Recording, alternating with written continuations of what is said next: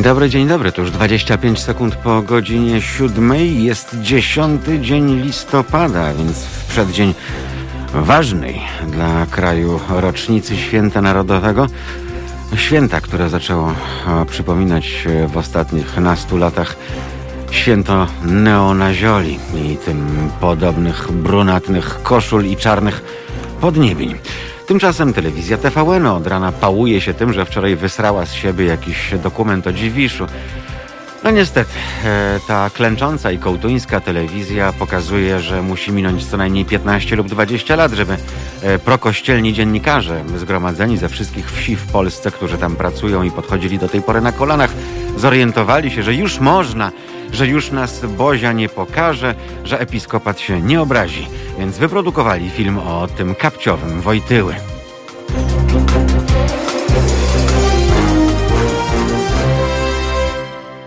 A ponieważ to tylko kapciowy, czyli chłopek roztropek, który chodził za Wojtyłą przez całe lata w Watykanie, to musiał za nim przykrywać różnego rodzaju afery. Dziennikarzom TVN-u polecam znakomity skądinąd dokument o niejakim Macielu. To takie e, meksykańskie bydle, które zgwałciło ponad 200 dzieci. Najbliższy przyjaciel Karola Wojtyły który e, tym przyjacielem pozostał do samego końca, ponieważ przywoził ze sobą zawsze grube walizki pieniędzy. No a jak wiadomo, kasa leczy wszystko, szczególnie w Watykanie, tym bardziej afery pedofilskie, zniszczone, zgwałcone, sponiewierane dzieci, które e, były tak brutalnie traktowane przez całe dziesięciolecia. Nikomu to nie przeszkadzało, oprócz tego, że kilka zachodnich telewizji podejmowało ten wątek i to wielokrotnie. Wielokrotnie również w tych wątkach pojawiała się osoba także Karola Wojtyły, ale jak wiadomo to w Polsce człowiek świętszy od Boga, więc nikt go nie tykał. Teraz nagle przebudzenie. Z drugiej strony to nawet fajne, bo okazuje się, że kolejne bariery zostały przekroczone, no i teraz e, nawet e, tak zaściankowe telewizje jak TVN24, które codziennie goszczą jakiegoś księżula, który tłumaczy jaki to ten świat jest e, okrutny albo cudowny, w zależności od tego, jaki tam jest klimat, zdecydowałby się na takie kroki. My oczywiście e, podejmujemy te tematy, ale rzadziej, bo tak naprawdę o czym tu mówić? My i Państwo zresztą też chyba już wszystko wiedzą. Państwu oczu nie trzeba otwierać, bo Państwo dobrze wiedzą, z czego składa się ta czarna mafia i to nie od wczoraj jak e, wydaje się to zdawać na przykład dziennikarzom stacji komercyjnych, tylko już od dawna. Wystarczyło uważnie czytać e, od lat 90. tygodnik Nie chociażby, który najpierw pojawiał się co wtorki w kioskach, e, żeby mieć tam po kilka stron doniesień na temat tego, co oni wyprawiają. Tak więc ludzie, którzy poszukują, ludzie ogarnięci i rozgarnięci o szerokich horyzontach, wiedzą o tym od dawna. No ale być może to dobrze, bo teraz y, ta reszta tych nieogarniętych, może tych, którzy jeszcze wczoraj byli w kościele i dawali na tacę, dzisiaj stwierdzą, o nie, nie będę płacił na te tace, bo przecież co oni wyprawiają, no ale potem przychodzą do domu i myślą sobie, no tak, kurde, ale przecież ja będę chciał dziecko ochrzcić, no bo mnie sąsiedzi wyklną i teściowa się obrazi. E, no dobra, to dam jednak. A potem jest tak, jak jest, e, czyli Czyli państwo udają, że nic się nie dzieje. E, my za to wypuszczamy nasze auto w ogólnopolską trasę, auto, które oklejone jest informacjami na temat tego, ile tak naprawdę rocznie kosztuje nas e, Kościół. Nas, to znaczy nas wszystkich, nie państwa katolików, którzy się składają na funkcjonowanie tych e, urzędników, tych pedofili, złodziei pasożytów, tylko nas podatników, bo to z naszych podatków idzie tam kasa. Niestety, cały czas płynie szerokim strumieniem, chociaż e, obłudnik e, i kołtun Donald Tusk, zanim uciekł za granicę po tym, jak tu zapewnił ciepłą wodę w kranach, stwierdził, że on będzie likwidował fundusz kościelny. Nic bardziej mylnego, poza tym co ma gościu e, likwidować, skoro obłudnie mimo że był tylko posiadaczem aktu małżeństwa z Urzędu Stanu Cywilnego, jak zbliżały się wybory, no i trzeba było zapunktować, to szybciutko ze swoją starą, nową starą, nową, starą. E, wziął ślub kościelny na oczach kamer, prawda, przed obiektywami, żeby wszyscy widzieli, jaki to on jest świętojebliwy i prokatolicki. No niestety, w takim kraju żyjemy, w kraju obłudy, e, w kraju dwulicowców. E, z drugiej strony polityk z natury rzeczy jest dwulicowcem albo i trójlicowcem albo i dziesięciolicowcem. Ja myślę, że tych twarzy to by zabrakło w przypadku takich gnit jak Michał Kamiński. Pod naszym e, studiem jest Biuro Unii Europejskich Demokratów. No i codziennie je mijam rano. I czekam, kiedy ktoś tam klepsydrę przyklei z nazwiskiem świętej pamięci Michał Kamiński, bo przecież ta wesz zachorowała na wirus. Wesz, która przypomnę jeździła do niejakiego Augusto Pinocheta, mordercy i tyrana, który jest winien śmierci tysięcy ludzi w Chile, winien przewrotu, w wyniku którego E, zginął prezydent Allende, wybrany w demokratycznych wyborach. E, człowiek, który z mównicy sejmowej powiedział do posłów lewicy po tym, jak wrócił od Pinocheta, że jak tak patrzy na to, co się z Pinochetem stało i na jego historię, to żałuje, że ten Pinochet nie dokończył swojego dzieła i nie wyrżnął wszystkich ruchów lewicowych. To w nawiasie oczywiście, bo tego już nie powiedział. Przypomnę, że to także facet, który e, o gejach mówił per pedały. Gdy reporter pod Sejmem go zapytał, czy nie wstydzi się tak mówić, jak w ogóle tak można mówić, e, pan Michał Kamiński odparł, przypomnę, to członek Narodowego Odrodzenia Polski i założyciel ZHN, odparł wówczas, że, że przecież to są pedały, to jak on ma mówić o pedałach, skoro to są pedały. No i ten pan teraz, e, co ciekawe, mm, on się reklamuje, że się źle czuje i że ma nadzieję, że to jeszcze nie teraz. To nie od ciebie zależy, durniu. To zależy od twojego bozi, czy cię teraz wezwie, czy nie. E, ale wiedzą państwo, co jest najciekawsze? E, ta polityczna prostytutka nie prosi o modlitwę w tych wpisach. To mnie dziwi. Więc rozumiem, że on teraz już udaje takiego prodemokratę i osobę, która jest za świeckim państwem, no bo normalnie to chyba by prosił, żeby się za niego pomodlono. Teraz już nie chce, żeby się modlono. To jest człowiek, mm, e, który mm, zbudował dom za pieniądze e, Kaczyńskiego e, i to jest człowiek, który wzywał, znaczy wzywał, nie wzywał, zapraszał do siebie pana prezesa, którego lizał po łapach, tak jak zresztą kolejnych papieży. No i zawsze jak mm, pan prezes Kaczyński do niego przyjeżdżał do domu w Józefowie, to on mówił, panie prezesie, to wszystko dzięki Panu, ten dom i tak dalej, i tak dalej.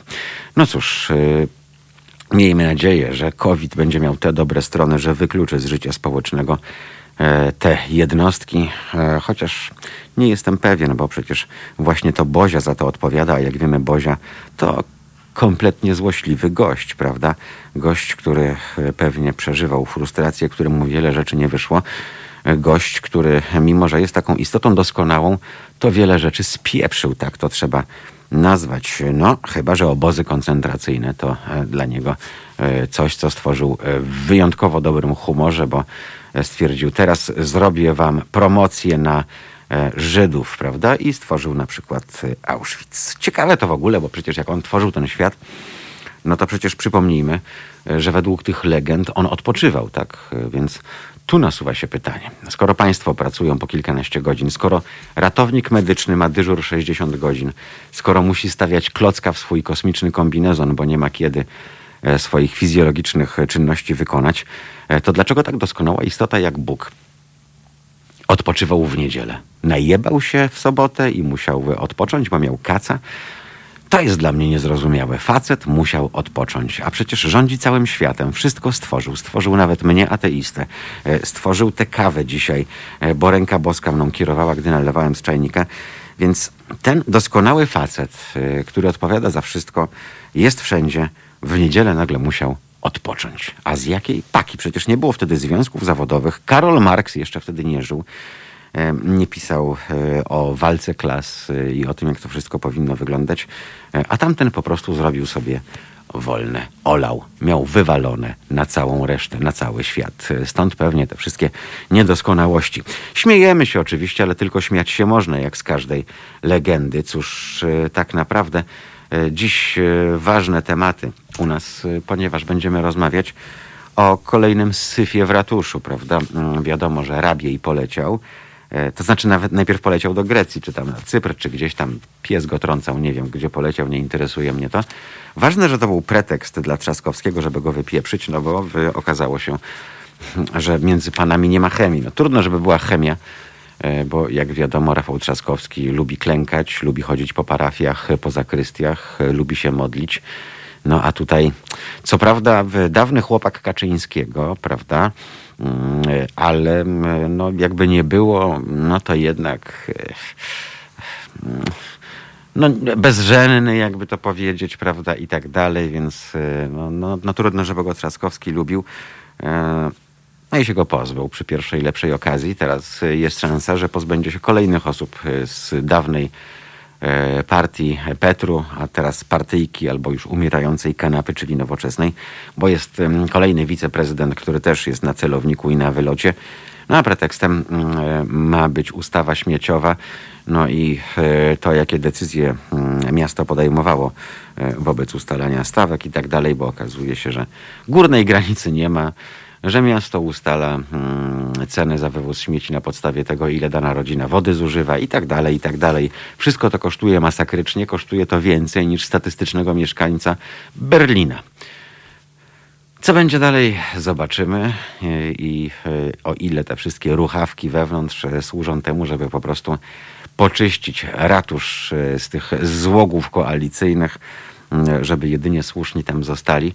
E, możemy się z tego śmiać, e, możemy nad tym płakać, e, bo na przykład mieszkańcom Warszawy tak naprawdę to zależy na tym, żeby miasto funkcjonowało po ludzku i na ludzkich zasadach, a kto tam z kim i kto komu świecę trzyma, to nie powinno nikogo interesować. No ale musi interesować, bo, bo te wszystkie decyzje tam podejmowane dotykają bezpośrednio mieszkańców. Kolejna sprawa to wczorajsze protesty i E, akcja policji tuż pod siedzibą Halo Radio, e, ponieważ e, tam, gdzie była siedziba Gestapo, w kamienicy, w której się znajdujemy, 100 metrów w bok nasza kamienica jest tak na miedzy posadowiona pomiędzy Marszałkowską a Aleją Szucha, ogrodnika, prawda, słynnego. W tejże Alei Szucha miała, mm, była, miała mm, siedzibę policja niemiecka, czyli Gestapo bardzo nieprzyjemne miejsce. Warszawiacy źle wspominają. Potem była to siedziba Romana Giertycha. Bardzo źle też warszawiacy i w ogóle Polacy i polskie dzieci to wspominają, bo ten neonazista nawrócony był ministrem edukacji. Jego godnym następcą, jak się okazało, został pan Czarnek też czarne podniebienie, silnie pokropiony e, i zarażony tymi bakteriami z chrzcielnicy i z tej miski, gdzie państwo myją ręce przed wejściem do kościoła, e, a potem sprawdzają, czy mają portfel i pukają się w czoło. No i wczoraj strajk kobiet tam właśnie poszedł. No i skończyło się, e, jak to mówiliśmy w naszych czasach szkolnych babci sranie, bo okazało się, że policja zareagowała już dosyć nerwowo i dosyć brutalnie, bo pan komendant główny Pan Szymczyk e, był już na wylocie, już pakował swoją teczkę, e, ale okazało się, że się dogadał. Bo najpierw pakował tę teczkę, bo się nie zgodził na używanie przemocy wobec kobiet i tak dalej. Chciał to wszystko pokojowo załatwiać. E, teraz w imię utraty tego stołka podobno uległ prezesowi, który przecież jest wicepremierem odpowiadającym tam za resorty siłowe de facto. Mm, no więc policja wzięła się do roboty. No i wczoraj pokazała tę robotę. Część protestujących tu przeszła pod balkon Halo Radio, e, czyli na plac e, Unii. Było nieprzyjemnie, było spisywanie, było e, siłą znoszenie z jezdni i tak dalej, i tak dalej, więc wszystko wskazuje na to, że mm, te protesty będą się dalej odbywały, mam taką głęboką nadzieję, ale niestety już inna będzie relacja pomiędzy protestującymi a policjantami. Protestujący krzyczeli, jak spojrzysz w oczy swojej matce. E, no właśnie, to dobre pytanie. Myślę, że duży sprawdzian tego, jak się zachowa policja i co się będzie w ogóle działo e, i co się wydarzy i co zostanie z centrum miasta po jutrzejszych wydarzeniach, bo organizatorzy tego Marszu Niepodległości zapowiadają, że, że to będzie marsz zmotoryzowany, E, i zapowiadają też, że on się w ogóle odbędzie, mimo że Sanepid e, stwierdził, że nie, nie. E, Trzaskowski się na tym oparł, też powiedział, że wobec tego nie ma zgody. Oni się odwołali do sądu, sąd też powiedział, żeby spadali na drzewo, ale oni wszystko mm, to mają gdzieś i pójdą. No dobrze, niech sobie idą, bo dla mnie, dla państwa, dla nas wszystkich to dobrze, ze względu na to, że przecież jeżeli oni się wyzarażają, no to dzisiaj E, przypomnę, jest 10 listopada, mm, poranek, e, więc to jest poranek po kryształowej nocy, która miała miejsce z 9 na 10 listopada i właśnie tacy, którzy będą jutro maszerować, e, to są fani tego, co działo się właśnie wówczas w hitlerowskich Niemczech, gdy ulice były pełne kryształu, tak, tak potocznie nazywano pokruszone szkło z witryn żydowskich sklepów, z mieszkań żydowskich sklepów Ci, którzy interesują się historią, wiedzą, ci, którzy pierwsze słyszą, polecam, żeby się tym zainteresowali, bo warto, bo Państwo będą wiedzieli, dlaczego teraz trzeba się tych ludzi bać, bo Państwo będą wiedzieli, dlaczego teraz niektóre rzeczy trzeba po prostu w zarodku likwidować. Tak, likwidować, jeśli jest taka potrzeba, by zło nie pączkowało, by zło, jak te bakterie, jak te wirusy się nie roznosiło. A ponieważ mój speech trwa już 14 minut i 14 sekund, to zaproponuję Państwu coś, e, co pozwoli mm, na chwilę odetchnąć. Zapraszam na kawę. Spotykamy się mniej więcej za 4 minuty. Halo Radio z Marszałkowskiej pod dwójką prosto z Warszawy. 15 minut, 16 y, już, o, w tej chwili, po siódmej.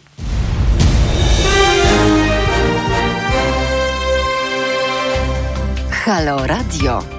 Gadamy i trochę gramy.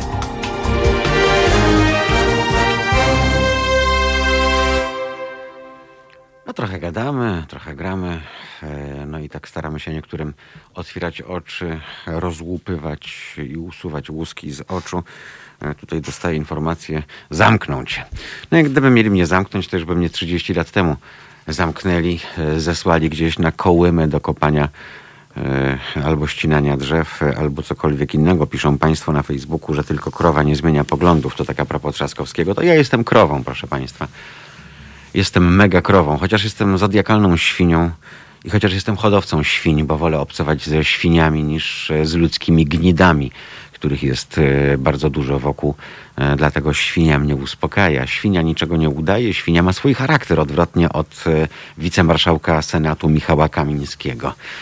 E, i paru innych. E, tak więc Państwo wybaczą, wolę już być krową w tym świecie, ale wiem, że bardzo dużo zależy od wychowania. Od tego, z jakich domów Państwo się wywodzą. Ja wywodzę się z domu, w którym jak miałem 7 lat i występował niejaki kardynał Wyszyński w telewizji, to mama krzyczała do taty, wyłącz tego pedofila. No, e, on wtedy, nie wiedziałem jeszcze za bardzo, kto to jest i co to jest pedofil. Miałem tylko 7 lat, y, a więc y, to była końcówka lat 70.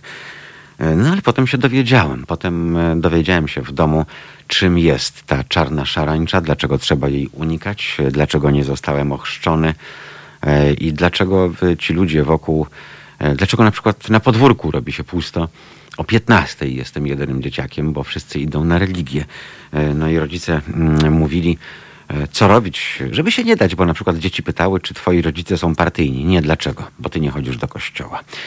No tak to było e, wówczas, natomiast nie było jakichś wielkich afer.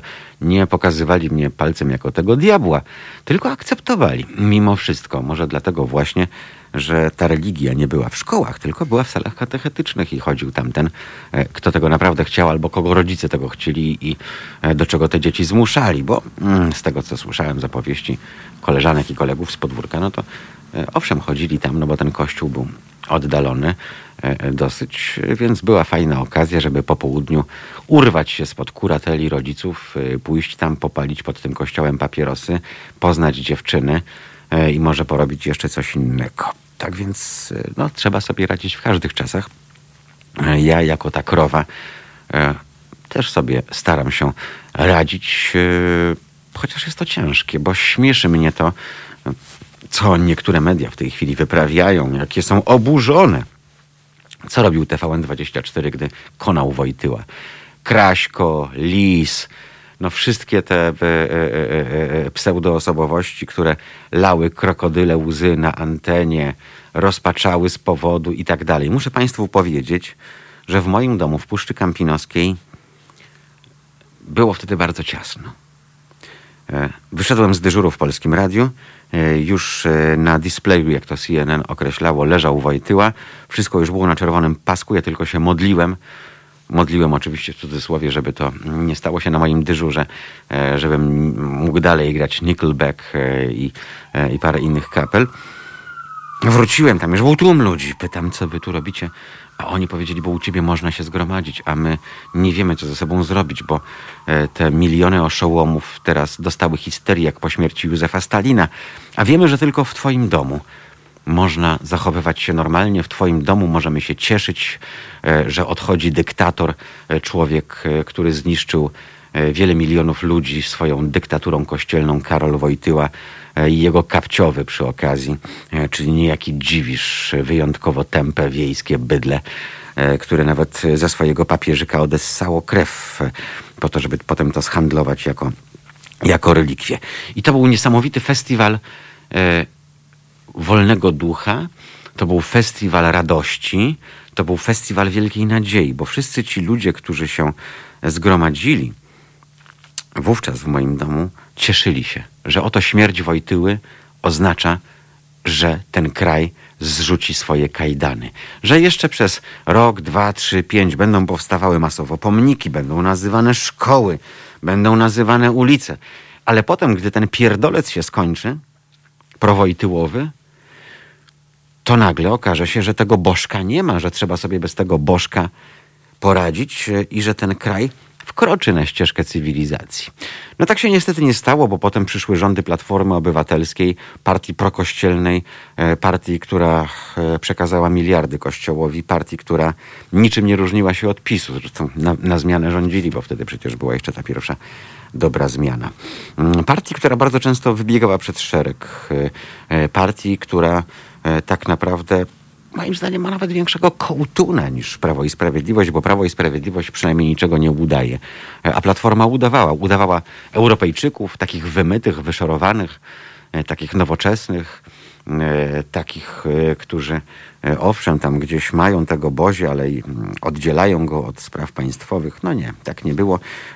Całe te lata jednych, drugich, trzecich rządów sprawiły, że że ten kraj się pogrążał, e, a czarni po prostu nie mieli umiaru.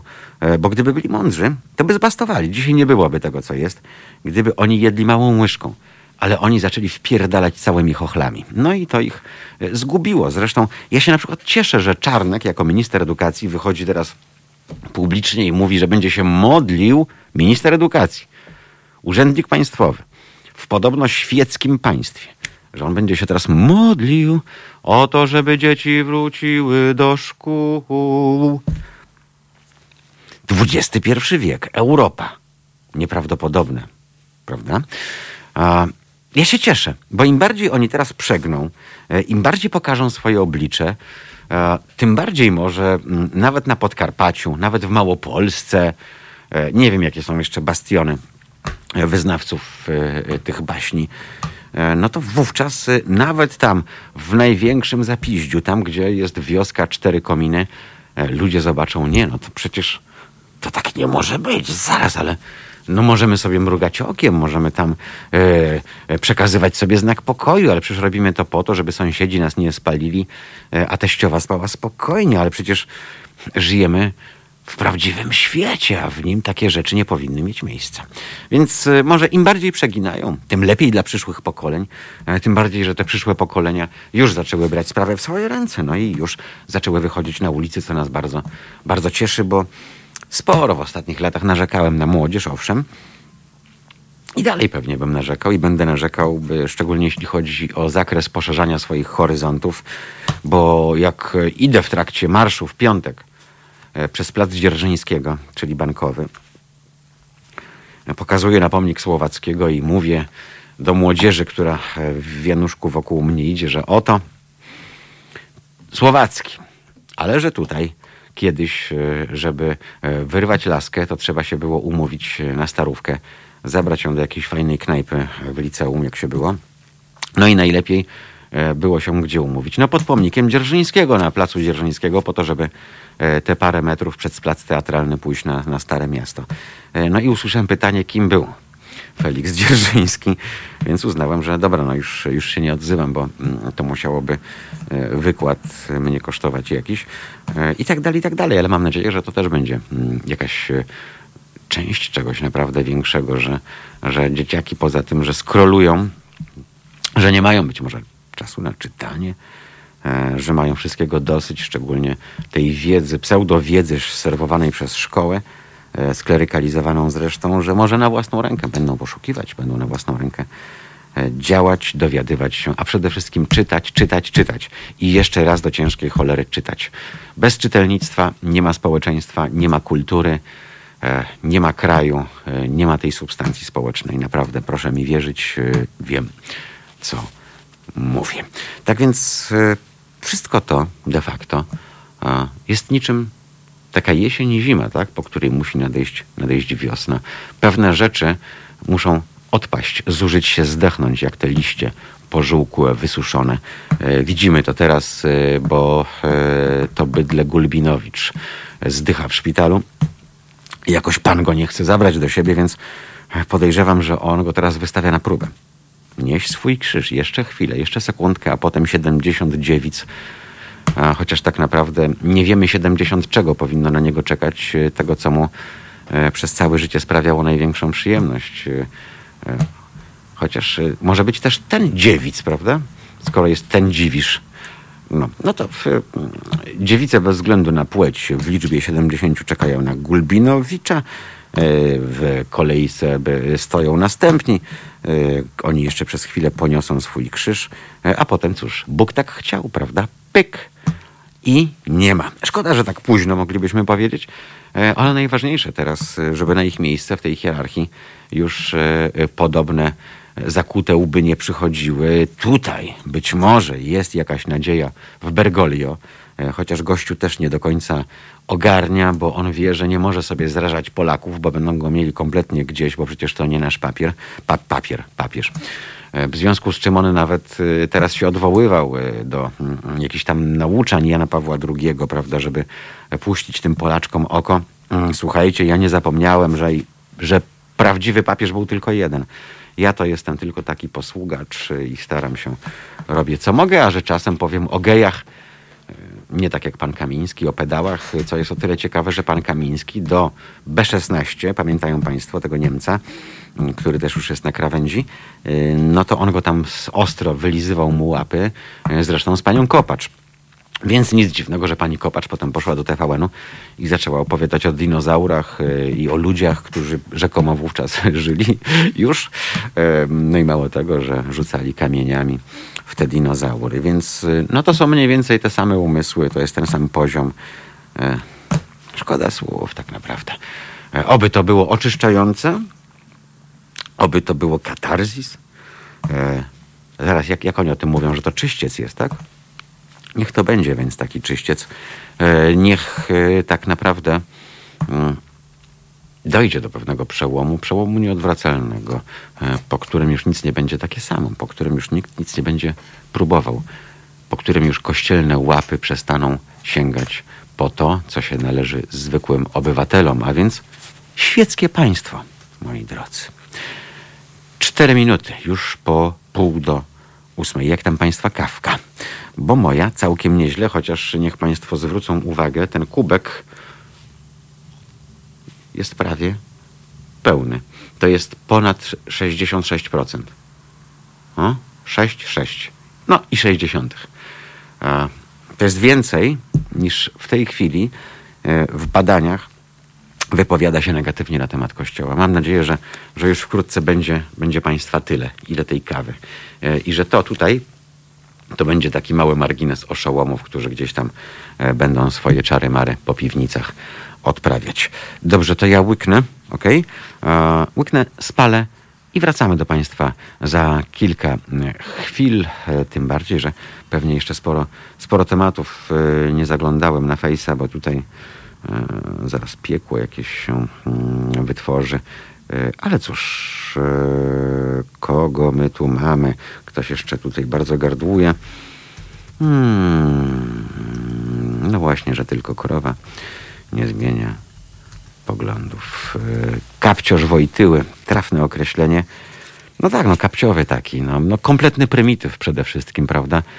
Chłopak wyrwany z głębokiej dupy z jakiejś tam wsi dla którego jedyną ścieżką kariery tak naprawdę e, była droga księżowska. Zresztą ileż było takich przypadków. Państwo myślą, że skąd się biorą e, te wszystkie tłumoki w hierarchii kościelnej? No właśnie stąd, e, że to nie są ludzie, którzy byli ogarnięci, którzy wychowywali się w jakichś domach o szerokich horyzontach.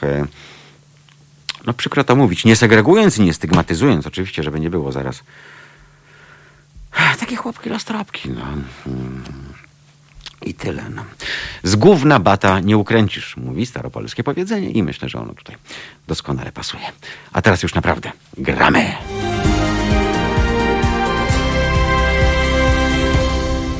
pan Bartosz napisał do nas, że trochę mu się zespało, ale już jest. Panie Bartoszu, mam nadzieję, że najlepsze w naszym poranku jeszcze i tak przed nami. Cóż, e, organizm ma swoje prawa.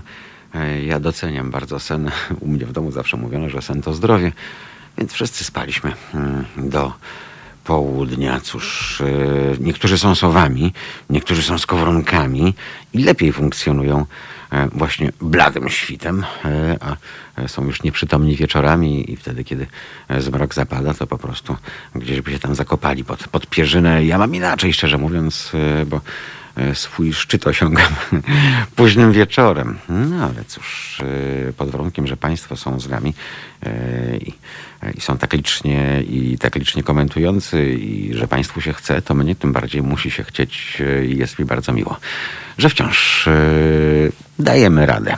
Mm, Co prawda najgorsze przed nami, bo to jeszcze e, dopiero początek jesieni tak naprawdę, a potem zima. Parę miesięcy e, tego porannego wstawania, które związane jest nie ze śpiewem ptaków i wspaniałym słonkiem i, e, i coraz e, większym ciepłem, które nas ogarnia w takich normalnych miesiącach, tylko niestety będzie coraz, coraz gorzej, ale mam nadzieję, że razem, że wspólnie. Damy radę, no i miejmy nadzieję, że ta jesień i zima nie zamrozi strajku kobiet, nie zamrozi rewolucji godności, nie zamrozi e, chęci wychodzenia na spacery. E, Spacery, które mają pokazać e, tym wszystkim, którzy mają odmienne zdanie co do konstrukcji kraju, co do konstrukcji tego, w jakim kierunku powinniśmy iść i co do konstrukcji tego, e, jaki ustrój powinien panować w tym kraju. Mm, Ustrój nie teokratyczny, ale ustrój demokratyczny.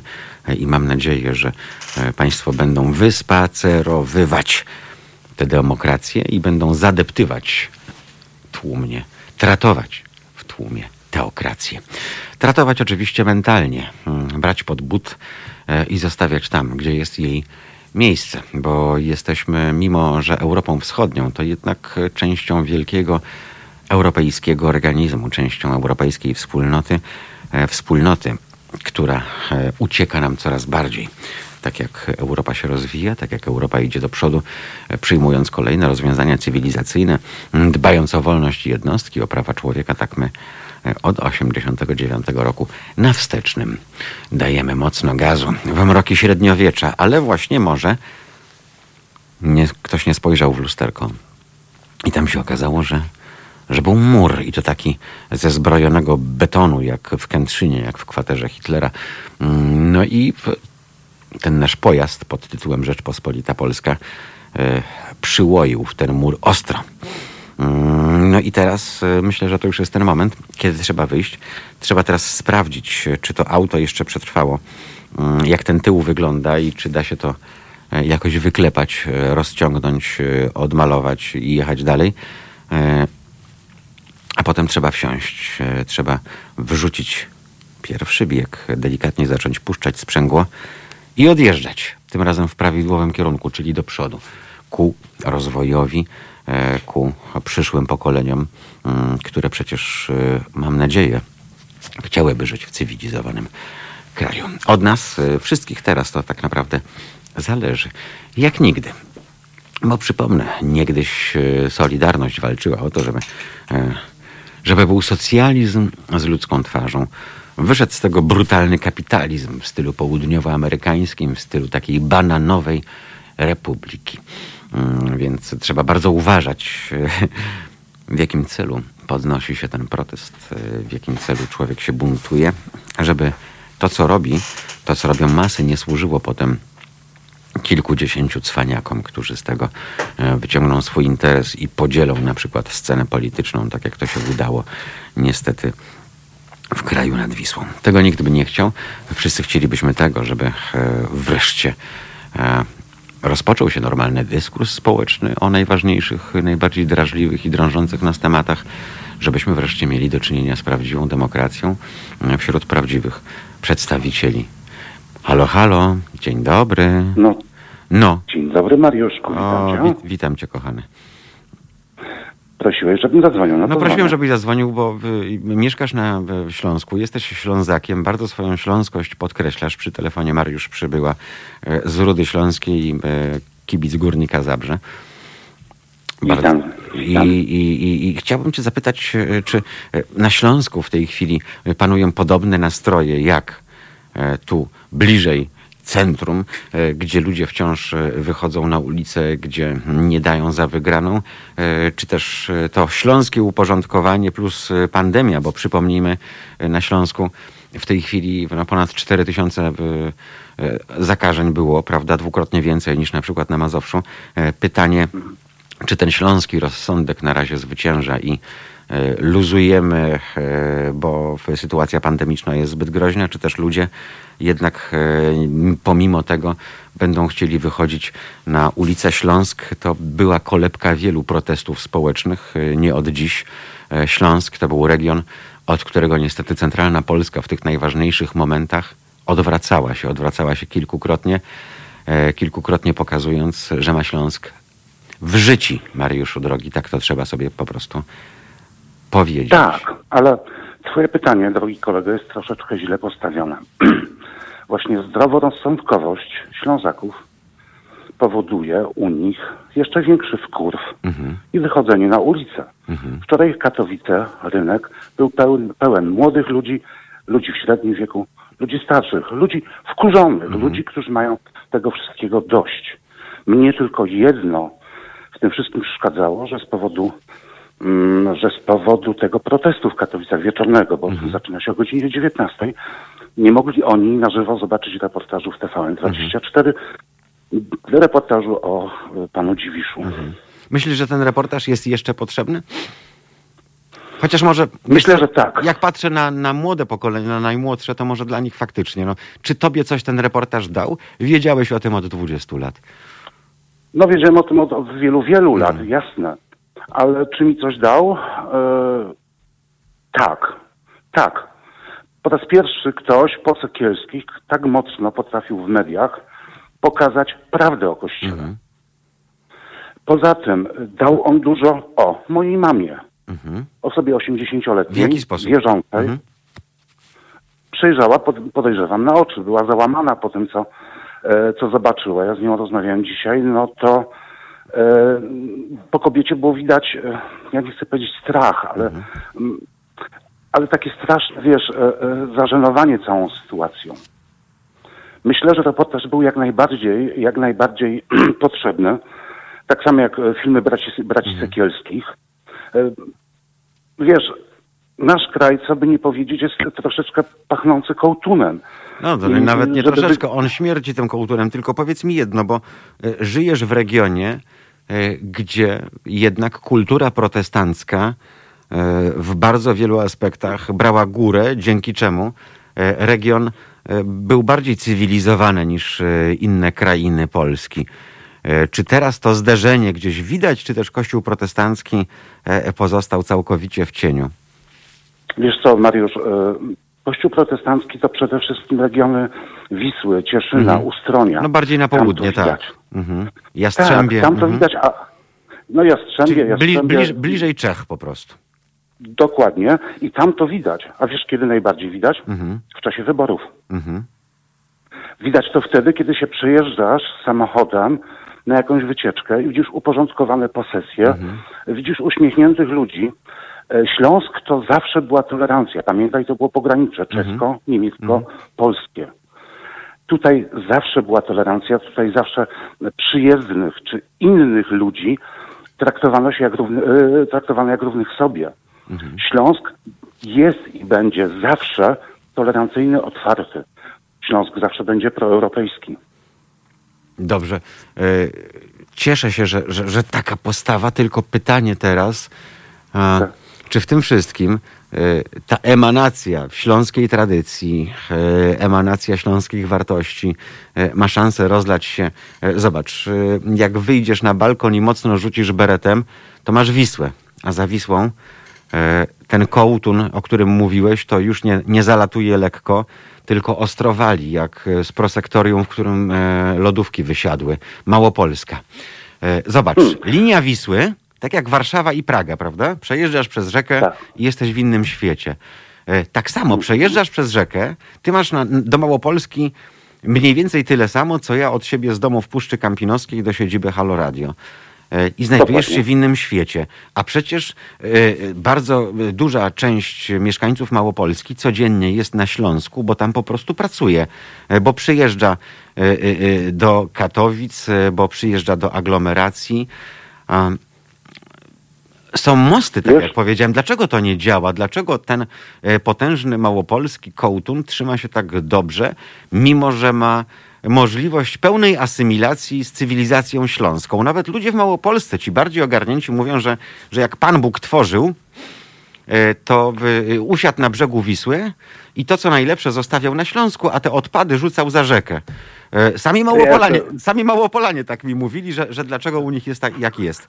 E, Więc teraz pytanie, e, no zobacz, ta bliskość, prawda? Skoro masz bliskość południowej krawędzi Polski złożonej z protestantów w, lwiej części, którzy tak naprawdę no, są takimi mentalnymi Czechami, prawda? Tak. W dużej mierze. Tak. To dlaczego wasza bliskość, bliskość tego pogranicza małopolsko-śląskiego tak naprawdę nie infekuje, żeby użyć modnego e, sformułowania e, e, tego dziwnego regionu, do którego należą i Wadowice, i, i Oświęcim. Ja wiem, że Kraków to jest stan umysłu i że to jest e, państwo miasto, prawda, takie mentalne. A, Natomiast zobacz, no, samo to, że ludzie zaczęli jeździć po świecie, po bliższej i dalszej zagranicy, zaczęli przenosić pewne wzorce do siebie. E, A rozmawialiśmy ostatnio na antenie z lekarzem, ratownikiem e, z Małopolski, który jest przerażony tym e, i który tłumaczył, dlaczego pandemia, e, e, te rekordowe wyniki, bardzo często ten top ten zaczyna się od Małopolski, tak? Od tego właśnie zaprzaństwa. O co chodzi? Nie wiem o co chodzi. Natomiast muszę tutaj podzielić się pewnym spostrzeżeniem, Mariusz. Ty wiesz, że mam bardzo duże związki z Małopolską poprzez e, moją miłość do gór. Zobacz. Strajk kobiet w Zakopanem na, pod, e, na e, Podhalu.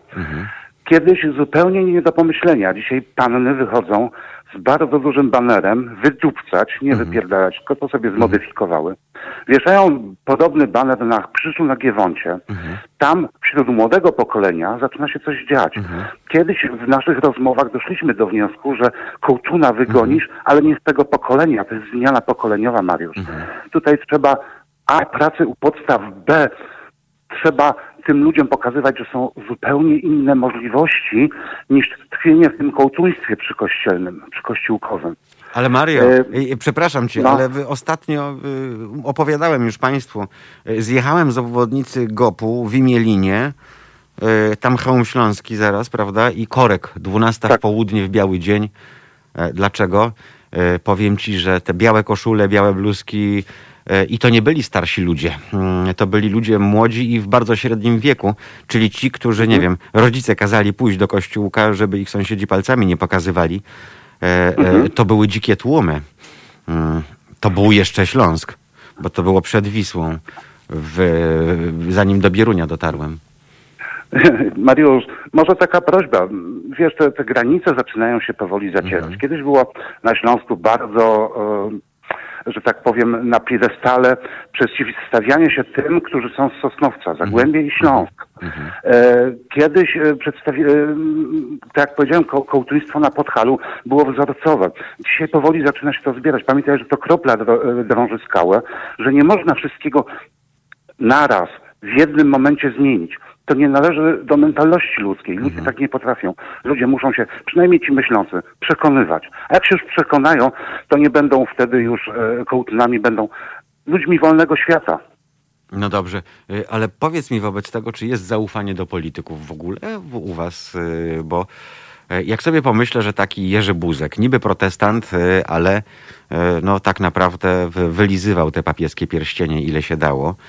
Y, I było wiele przypadków y, polityków, którzy po prostu byli postrzegani jako, no, przecież to swój chłop, prawda, on nie da ciała, no nie tylko ciała dawali. Mm, Jak to jest teraz? Jest zaufanie w ogóle do kasty politycznej? Bo e, przyjeżdża Mateusz Morawiecki, e, który święci tam e, u was triumfy, jak potem ludzie idą do urny i wrzucają te tysiące e, głosów. To są fakty, Mariusz. To, to nie Tak, jest to, że to to był fakty. przypadek, e, że ktoś tam zagłosował Nie. na Morawieckiego. E, Morawiecki przyjeżdża, organizują mu tam jakieś chucpy e, te, by- jak się nazywa? Piwna knajpa, piwne co? Piwna karczma, tak? Kacz, kacz, kaczma górnicza, No. kaczma piwna, tak. I zobacz, zobacz, te wszystkie cyrki się dzieją i on No. tych ludzi w jakiś sposób sobie kupuje. No i wytłumacz mi to, albo spróbuj, albo powiedz jakaś twoja opinia, dlaczego tak się dzieje, bo ja tego nie rozumiem. Ja tego też nie rozumiem, Mariusz. E, przypominam, że w karczmach górniczych wcześniej uczestniczyli e, również Buzek, również Tusk, również wcześniej Palikot z Andrzejem Rozemkiem. Jakoś to nie miało wpływu na wybory Ślązaków, niestety.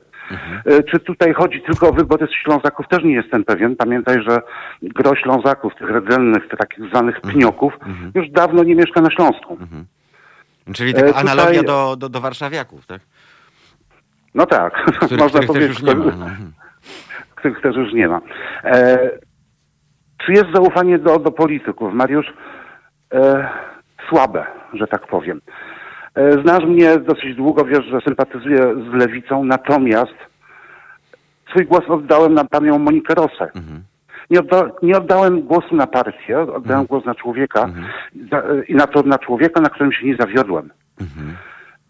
Polecam kiedyś, jak będziesz miał jakiśkolwiek, będziesz miał jakąkolwiek możliwość porozmawiania z panią Rosą na antenie, zrób to. Mądra, inteligentna, postępowa kobieta. Staramy się Zupełnie nie trzymać pasująca do KO. Trzymamy, staramy się trzymać z daleka, Mariusz, wiesz, od polityków, yy, bo Aha. yy, mamy swoją, mm, swoją filozofię i ch- Mhm. chcielibyśmy, owszem, zapraszać polityków, ale na Mhm. naszych warunkach, według naszego sposobu postrzegania i wiesz, rozumiem. zastanawiamy się tutaj, czy to nie będzie krótka piłka, bo jeżeli my zadamy kilka pytań, to ten polityk pójdzie, wstanie i pójdzie sobie, wiesz? E, I e, Mhm. jestem ciekaw bardzo Państwa opinii, bo może lepiej zobaczyć tutaj e, na ekranach, gdy ktoś ogląda, zamiast słuchać Halo Radio, że taki polityk tak naprawdę poza okrągłymi formułkami, zdaniami, taki obatel czarnecki, on nie ma nic do powiedzenia, a jak mu zadajesz konkretne pytanie, to on po prostu bierze dupę w troki. Może tak trzeba, przez taką metodę eliminacji, nie tak jak w TVN, gdzie masz Marcinkiewiczów, właśnie Czarneckich, Kamińskich, Giertychów, gdzie ciągle te same Nie, zgrane mordy.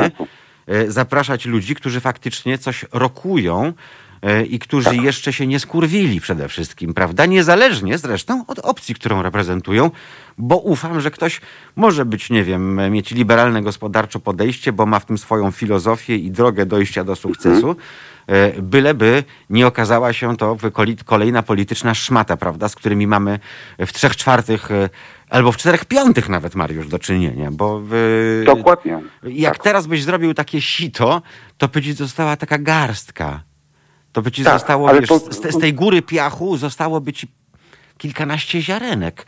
Wiesz, że to jest przerażające, bo e, okazuje się, że nie ma z czego budować. Wszyscy głośno myślą, e, czy e, rewolucja godności e, pójdzie dalej bez jakiegokolwiek zaplecza politycznego, bo z jednej strony pewnie dobrze by było, żeby było jakieś ramię, jakieś przełożenie w kierunku wiejskiej, a z drugiej wszyscy się boją tego samego, tak? Że ktoś Tak. na plecach kobiet zrobi kolejną karierę, a potem pokaże im środkowy palec i, i wyśmieje.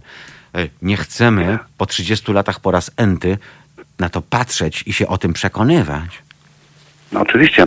E, Masz tutaj przykład to, co działo się z kodem i jak kod został przez polityków zdemontowany. Mhm. Widzisz tutaj starania ministranta Hołowni po to, żeby umoczyć e, swój paluszek w strajkach kobiet. Wiesz, tu mi Jest to nawet nie kurestwo. przepraszam cię, ja nie mam aviomarino.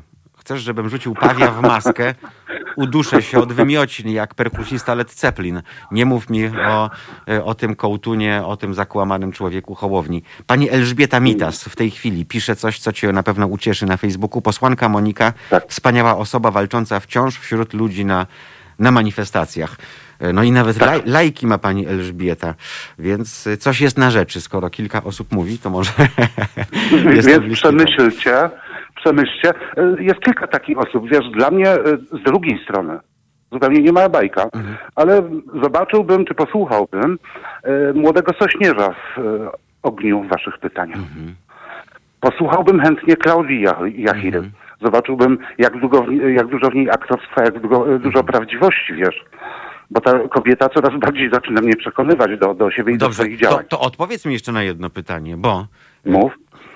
E, o ile mamy skompromitowanych Trzaskowskich, Budki, Schetynów, to całe tałatajstwo, Kopacz, No, to, co już było, to, co już wiadomo, że się niczym od PiSu nie różni.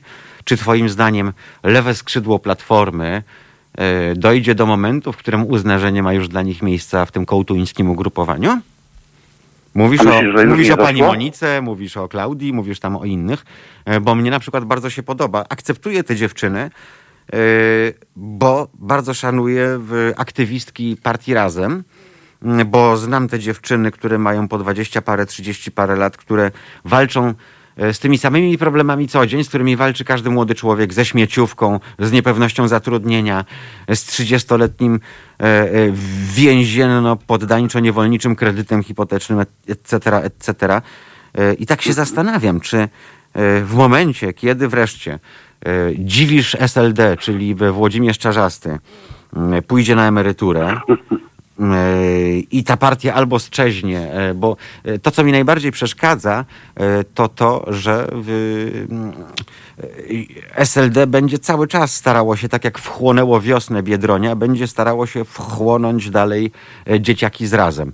Tych dzieciaków z razem, w, jeśli chodzi o reprezentację parlamentarną, jest niewiele. Mam nadzieję, że w następnych wyborach będzie więcej. Natomiast czy Twoim zdaniem jest taki scenariusz możliwy, że ci proeuropejscy z wyciętymi kołtunami, albo nie, z, z głowami, na których kołtun nie wyrósł i nie wyrośnie. O, to jest ważniejsze. E, czy tak. te wszystkie wspaniałe dziewczyny, które teraz y, organizują się, bo przecież przypomnijmy, Czarny Piątek, wtedy pamiętasz ten wielki protest, y, tak. Y, to były właśnie te dziewczyny. Czy jest szansa, tak. żeby wokół tego coś zaczęło się, zaczęło się dziać? Ja nie mówię o, o partii kobiet, bo to zdechło bardzo szybko.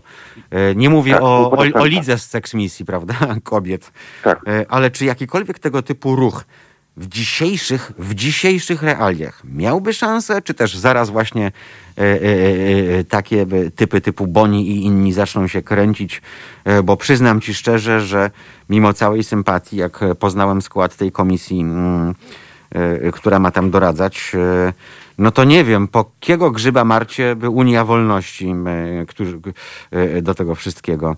Mm, przecież ci ludzie już e, swoje życie mieli partyjne i polityczne. Teraz czas, żeby, nie wiem, pielili ogródki. No. Im dalej od no, polityki, tym lepiej. Dobrze, Mariusz, ale e, ja się tutaj zgadzam, że wybory Matylempat są no, nie do końca, moim zdaniem, czytelne. Natomiast pytasz o to, czy to, co się dzieje wokół dzieciaków z razem, mhm. czy to, co się dzieje wokół lewego skrzydła Platformy ma szansę.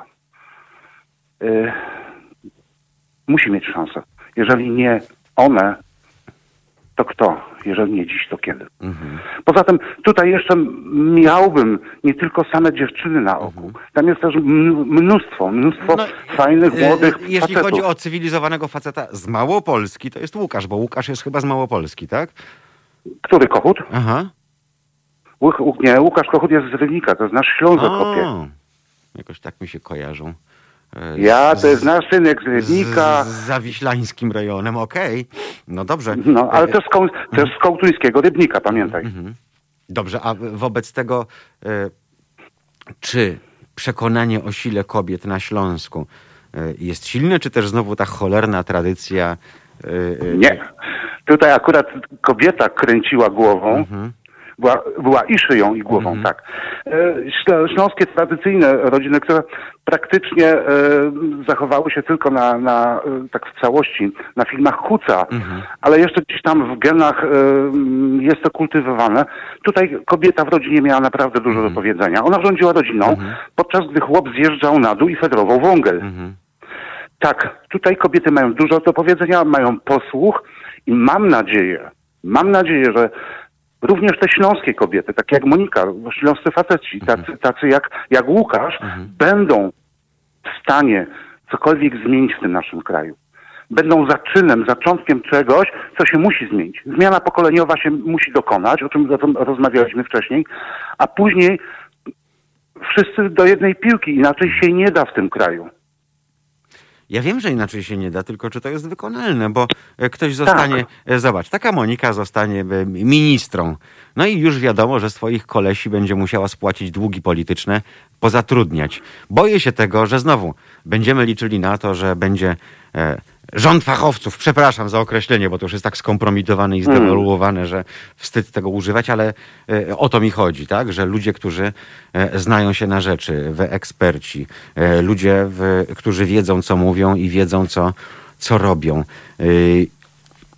To jest moje marzenie, tylko że wydaje mi się, że w polskich warunkach tej cholernej słowiańszczyzny, rozumiesz, to jest po prostu niewykonalne. E, Bo zawsze będzie jakaś Franca, która stwierdzi, ale przecież zobacz, to dzięki mnie trafiłaś na listę, to dzięki mnie jesteś teraz w tym miejscu, w którym jesteś, e, oddawaj dług. Rozumiesz? Rozumiem. Y, To, co mówisz, ma sens.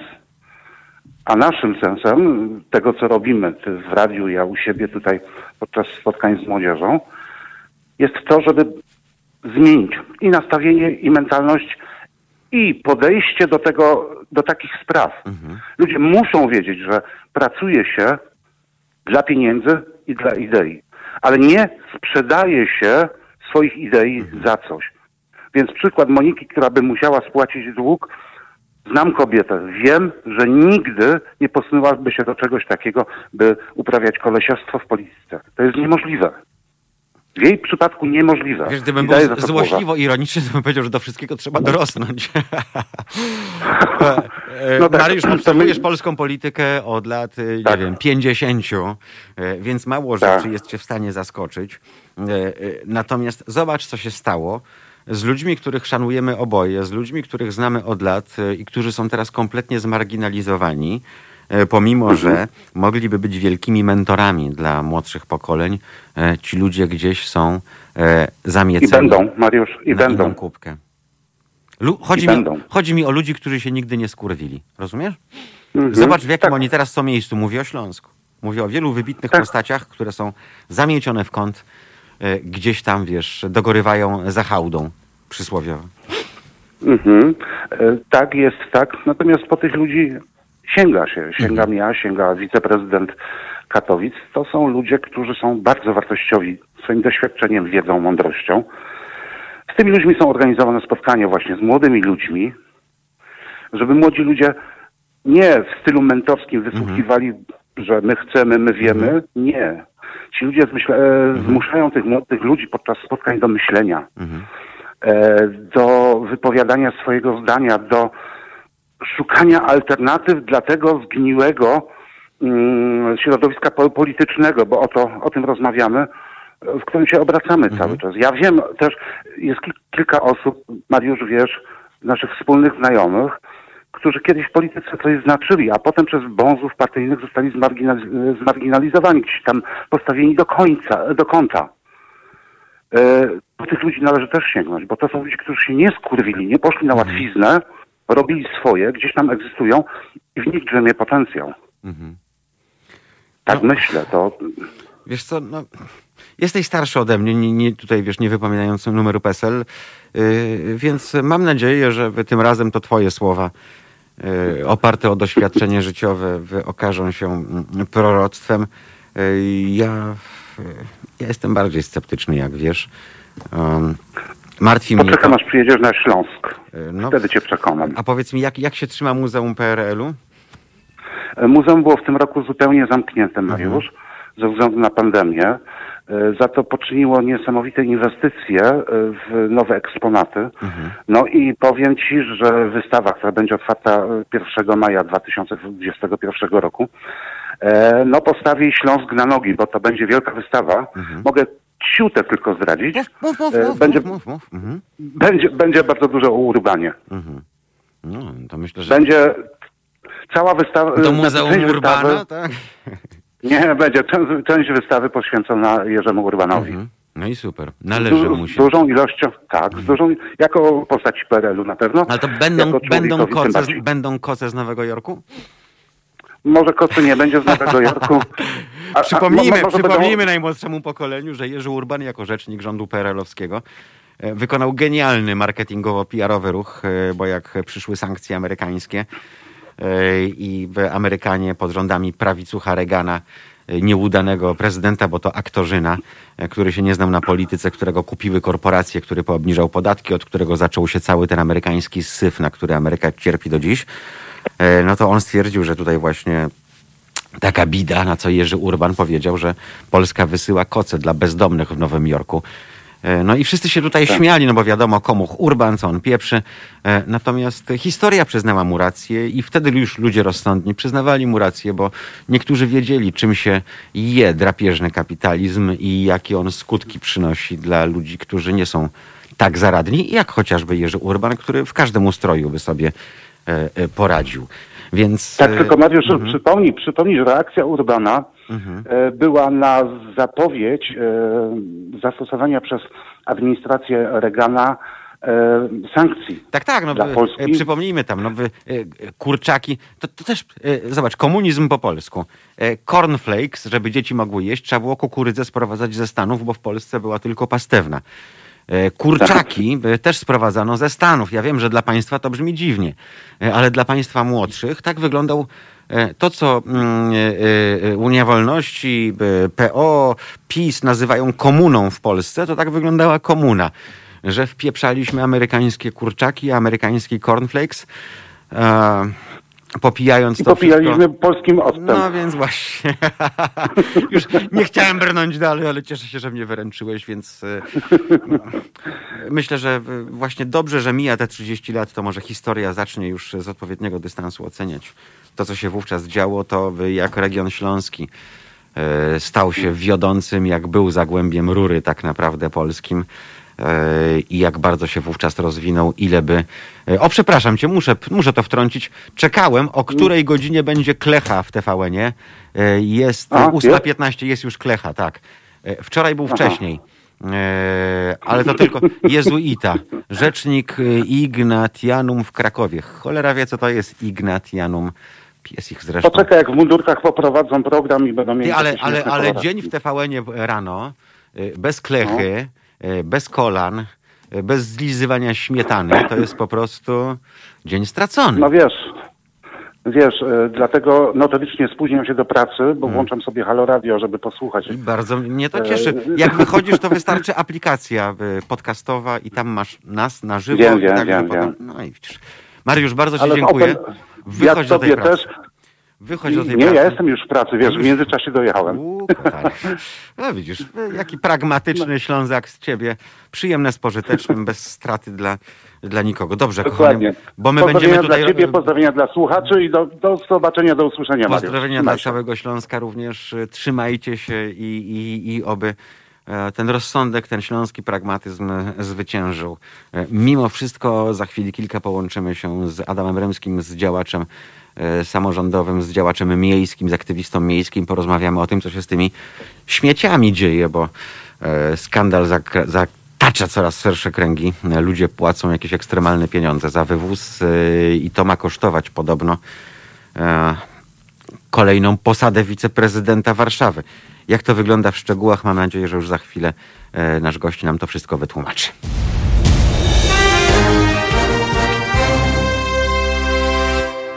Zabawnie, robi się zabawnie, bo teraz Gondecki zabrał głos. Boże, Gondecki, aha, przewodniczący konferencji Episkopatu Polski. Państwo wybaczą, ale nie znam tych e, wszystkich tytułów. E, Tak jak nie znam wszystkich e, tytułów w NSDAP na przykład. Wystarczy mi, że to była zbrodnicza organizacja. Tak samo jest z Kościołem katolickim, jak NSDAP. Też wystarczy mi, że jest to zbrodnicza organizacja, więc kto jaki tam tytuł nosi, wali mnie to. Ten Gondecki powiedział, że Kościół w Polsce jest wdzięczny Dziwiszowi za jego wieloletnią służbę przy boku e, świętego Wojtyły. Mm, Ciekawe, ale za co jest wdzięczny? Że mu kapcie czyścił, czy za to, że odessał z niego krew jak wampir? Ach, cholera wie, nie trafią państwo za nimi, e, bo tam wszystko musi mieć taki posmak e, cholera wie czego, żeby ludzie się domyślali, bo to jest takie... takie właśnie ma być tak, tak mądro brzmiące, e, takie niedopowiedzenia. Ale my nie lubimy niedopowiedzeń, e, dlatego e, wiemy, jaką działalnością w Polsce zajmuje się Kościół katolicki. Zajmuje się goleniem owiec do gołej skóry z pieniędzy, zajmuje się goleniem państwa, od którego dostaje 20 miliardów rocznie. Pani Elżbieta, jeszcze a propos Śląska, Napisała do nas, mój mąż pochodzi z Bytomia. Nie powiedziałabym, że tam nie siedlisko pisiorów. Przez okres rządów pisiorów nie byliśmy, aby nie pokłócić się o politykę. A tęsknię pojechać, zapalić świeczkę teściom, bo byli wspaniali. No to jest właśnie, to jest Polska właśnie. I tak od pokoleń. Miejmy nadzieję, że e, ta rewolucja godności, strajk kobiet przyniesie takie zmiany mentalne, że nie będzie już tego typu mm, historii, gdzie dwóch Polaków, pięć opinii i siedem partii politycznych. E, na razie jednak mamy do czynienia z tym polskim bagnem, z tym polskim gnojem e, lub jak wolą niektórzy z tym polskim piekłem, bo tam nie trzeba pilnować, prawda?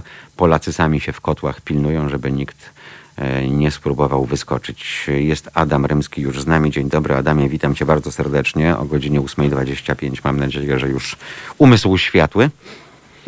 Witam Cię Mariusz, witam słuchaczy. I mam nadzieję, że wytłumaczysz, że wytłumaczysz nam o co chodzi, bo to co wiemy, E, to wiemy, że była ustawa śmieciowa, która pozwoliła na to, by hmm, ustalać dowolnie tak naprawdę stawki za wywóz śmieci w poszczególnych miastach i nie tylko. Efekt jest taki, że warszawiacy teraz nie mają górnych widełek, więc płacą więcej niż mieszkańcy e, Berlina. E, teraz znaleziono kozła ofiarnego, czyli wiceprezydenta Olszewskiego. Gdybyś jednak mógł przybliżyć nam garść szczegółów, ja już w Warszawie nie mieszkam od dawna, uciekłem e, z różnych powodów e, za ciasno i za duszno mi się tu zrobiło. E, natomiast to szokujące, żeby ludzie, których dochody są co najmniej cztery razy niższe niż dochody mieszkańców Berlina, płacili za wywóz śmieci więcej niż oni.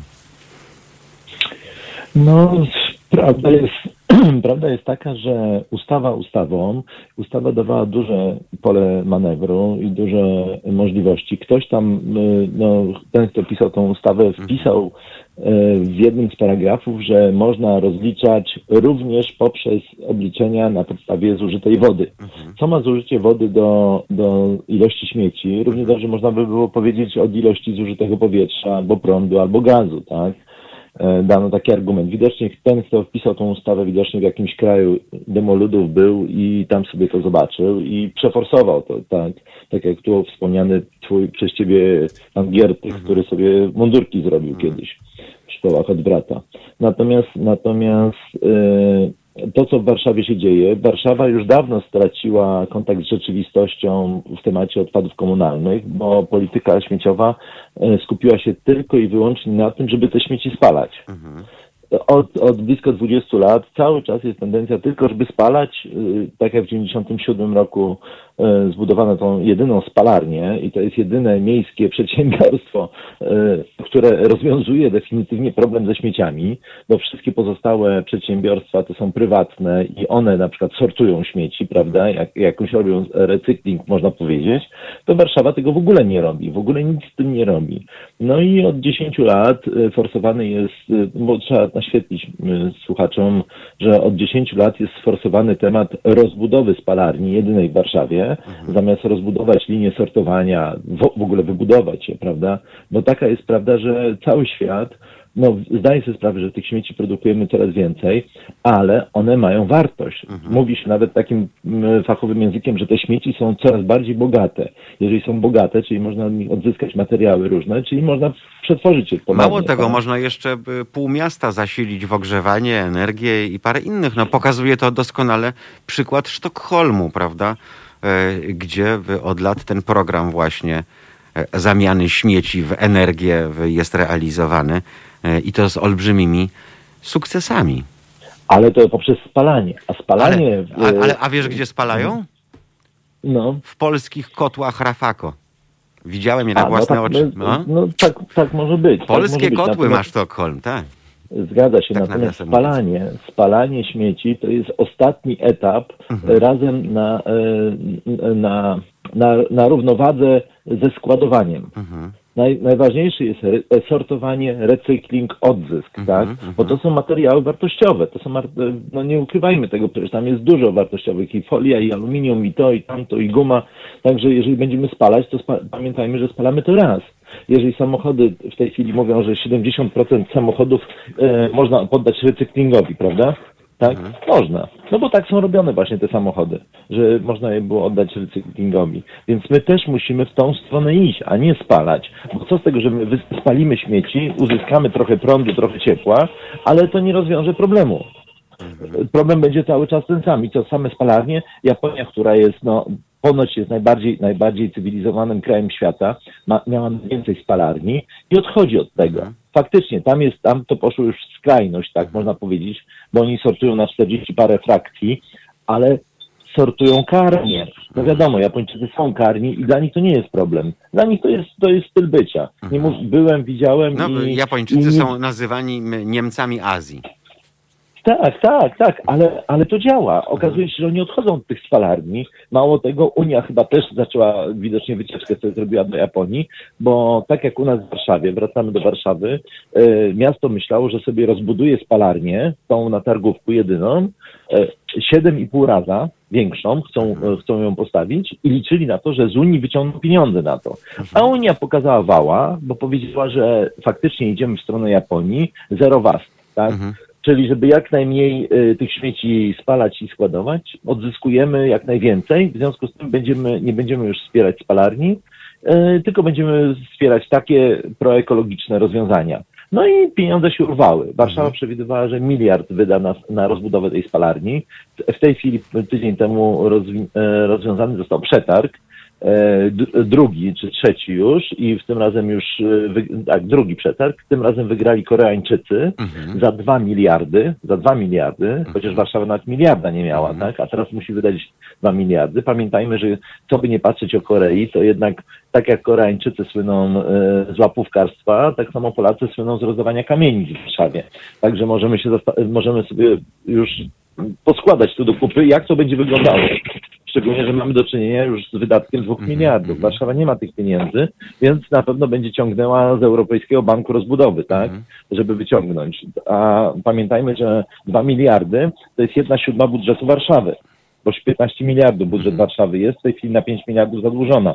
Więc co, co, na co wpadli decydenci, no w tym, w tym momencie odpowiedzialny za Że, że, że ty to sfinansujesz i, i, i reszta osób, które Tak, mieszkają w Warszawie. tak. Mhm. Miałem, miałem kilka razy tą sposobność, że byłem na takich posiedzeniach y, w sprawie rozbudowy tej spalarni, w sprawie rozbudowy, prawda? mhm. Taka rada powstała, że nie w sprawie zatrzymania rozbudowy, tylko w sprawie rozbudowy. I Michał Olszewski, jako wiceprezydent jeszcze za HGW, tam był, no i w samych superlatywach, oczywiście pojęcie blade miał o tym, tak, bo specjaliści mówili w ogóle, że to bez sensu jest, no ale widocznie coś tam ciśnie go, tam ktoś mu tam kija wsadza i, i każe mu to robić, tak, albo on taki jest tępy, że, że to robi i po prostu zamiast, mówię, rozbudowywać, mało tego, pamiętajmy, że jeżeli spalarnia będzie rozbudowana 7,5 raza, Mhm. to ty jako mieszkaniec e, Brudna Targówka, dawnej dzielnicy Pragi Północ, doskonale kojarzysz, że jedną z dróg, którą wy, wytypowano do przewożenia zwiększonej ilości tych ciężarówek do spalarni, ma być ulica Nowotrocka. Ta, której od 50 lat nikt nie jest w stanie znaleźć, nawet na mapach, tak? Prawda? No, więc, więc żeby Państwo jakby uzmysłowić, że po prostu tej drogi nie ma. Ona jest w planach od 50 lat. I, i, i on stwierdził, że tą drogą będą jeździły ciężarówki, tak? Okej, Także- ale to e, tak. wróćmy teraz No. do, do, do sedna Tak. sprawy, bo e, tak jak powiedziałeś, żeby sfinansować te wszystkie e, rzeczy, potrzebne są pieniądze. Pieniądze najlepiej wyjąć z kieszeni mieszkańców. No i by okładając ich takim frycowym za wywóz śmieci, czy to, że nie ma tych górnych widełek naprawdę oznacza pełną dowolność, jeśli chodzi o ustalanie tych cen? W zasadzie to tak. Proszę pamiętać, że jeszcze 3 lata temu y, płaciliśmy za śmieci 20-40 zł, od, od, w zasadzie od gospodarstwa, tak? od ilości osób, tak? Cztery osoby to segregowały, to 40 zł wychodziło i po pierwsze MPO nadążało, śmieci były wywożone, nie było żadnego tutaj Mediolanu czy czegoś innego. No, Neapolu bardziej. E, Mhm. a na, sorry, tak, na Apolu właśnie, tak, na Apolu. E, Nie było żadnej mafii jakiejś, nawet te firmy, e, te firmy zewnętrzne bardzo dobrze sobie z tym radziły. E, W tamtym roku, czy dwa lata temu uwolniono ten rynek, e, nie wiem dlaczego, pozamieniano to, z- wprowadzono stawkę 65 za segregowane od lokalu i 130 za niesegregowane. Jezu. I burdel się zrobił, i burdel się zrobił. 130 za niesegregowane?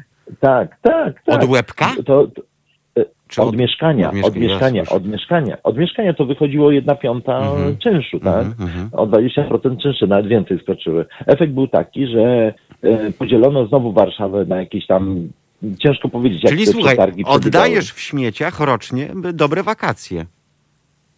E, No, za, e, za dawnych czasów, no Jak, tak. po, jak no, pomnożysz razy 12. Tak, tak, tak, tak, tak, tak, oczywiście. Jak dolar był po 2 zł, to można było nawet dwie osoby się załapać A, do Egiptu na dwa No dobrze, i powiedz mi teraz tak.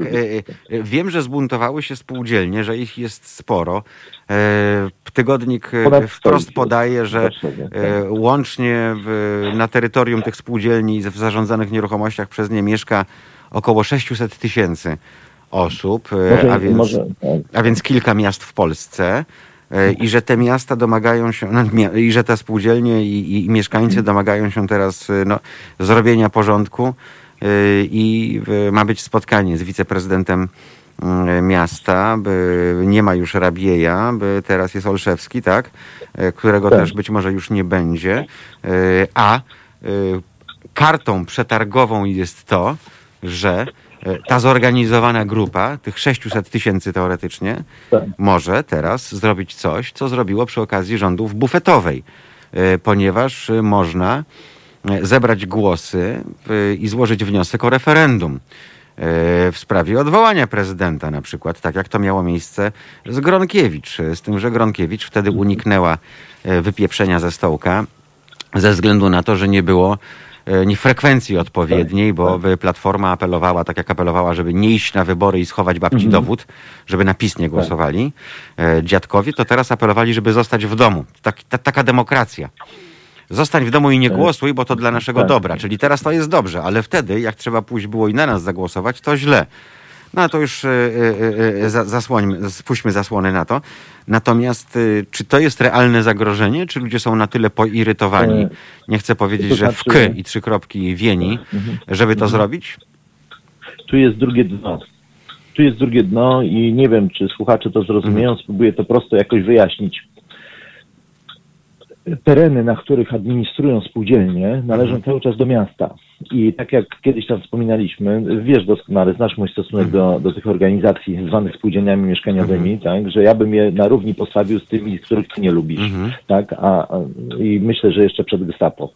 E, I uważam osobiście, że to jest tylko złuda. Dlatego, że obecnie w Warszawie jest ponad 700 budynków Mhm. mieszkaniowych, Mhm. e, kilkaset budynków e, budow- handlowo-usługowych, takich jak biblioteki, kluby i tak dalej. To są jakieś 400 hektarów.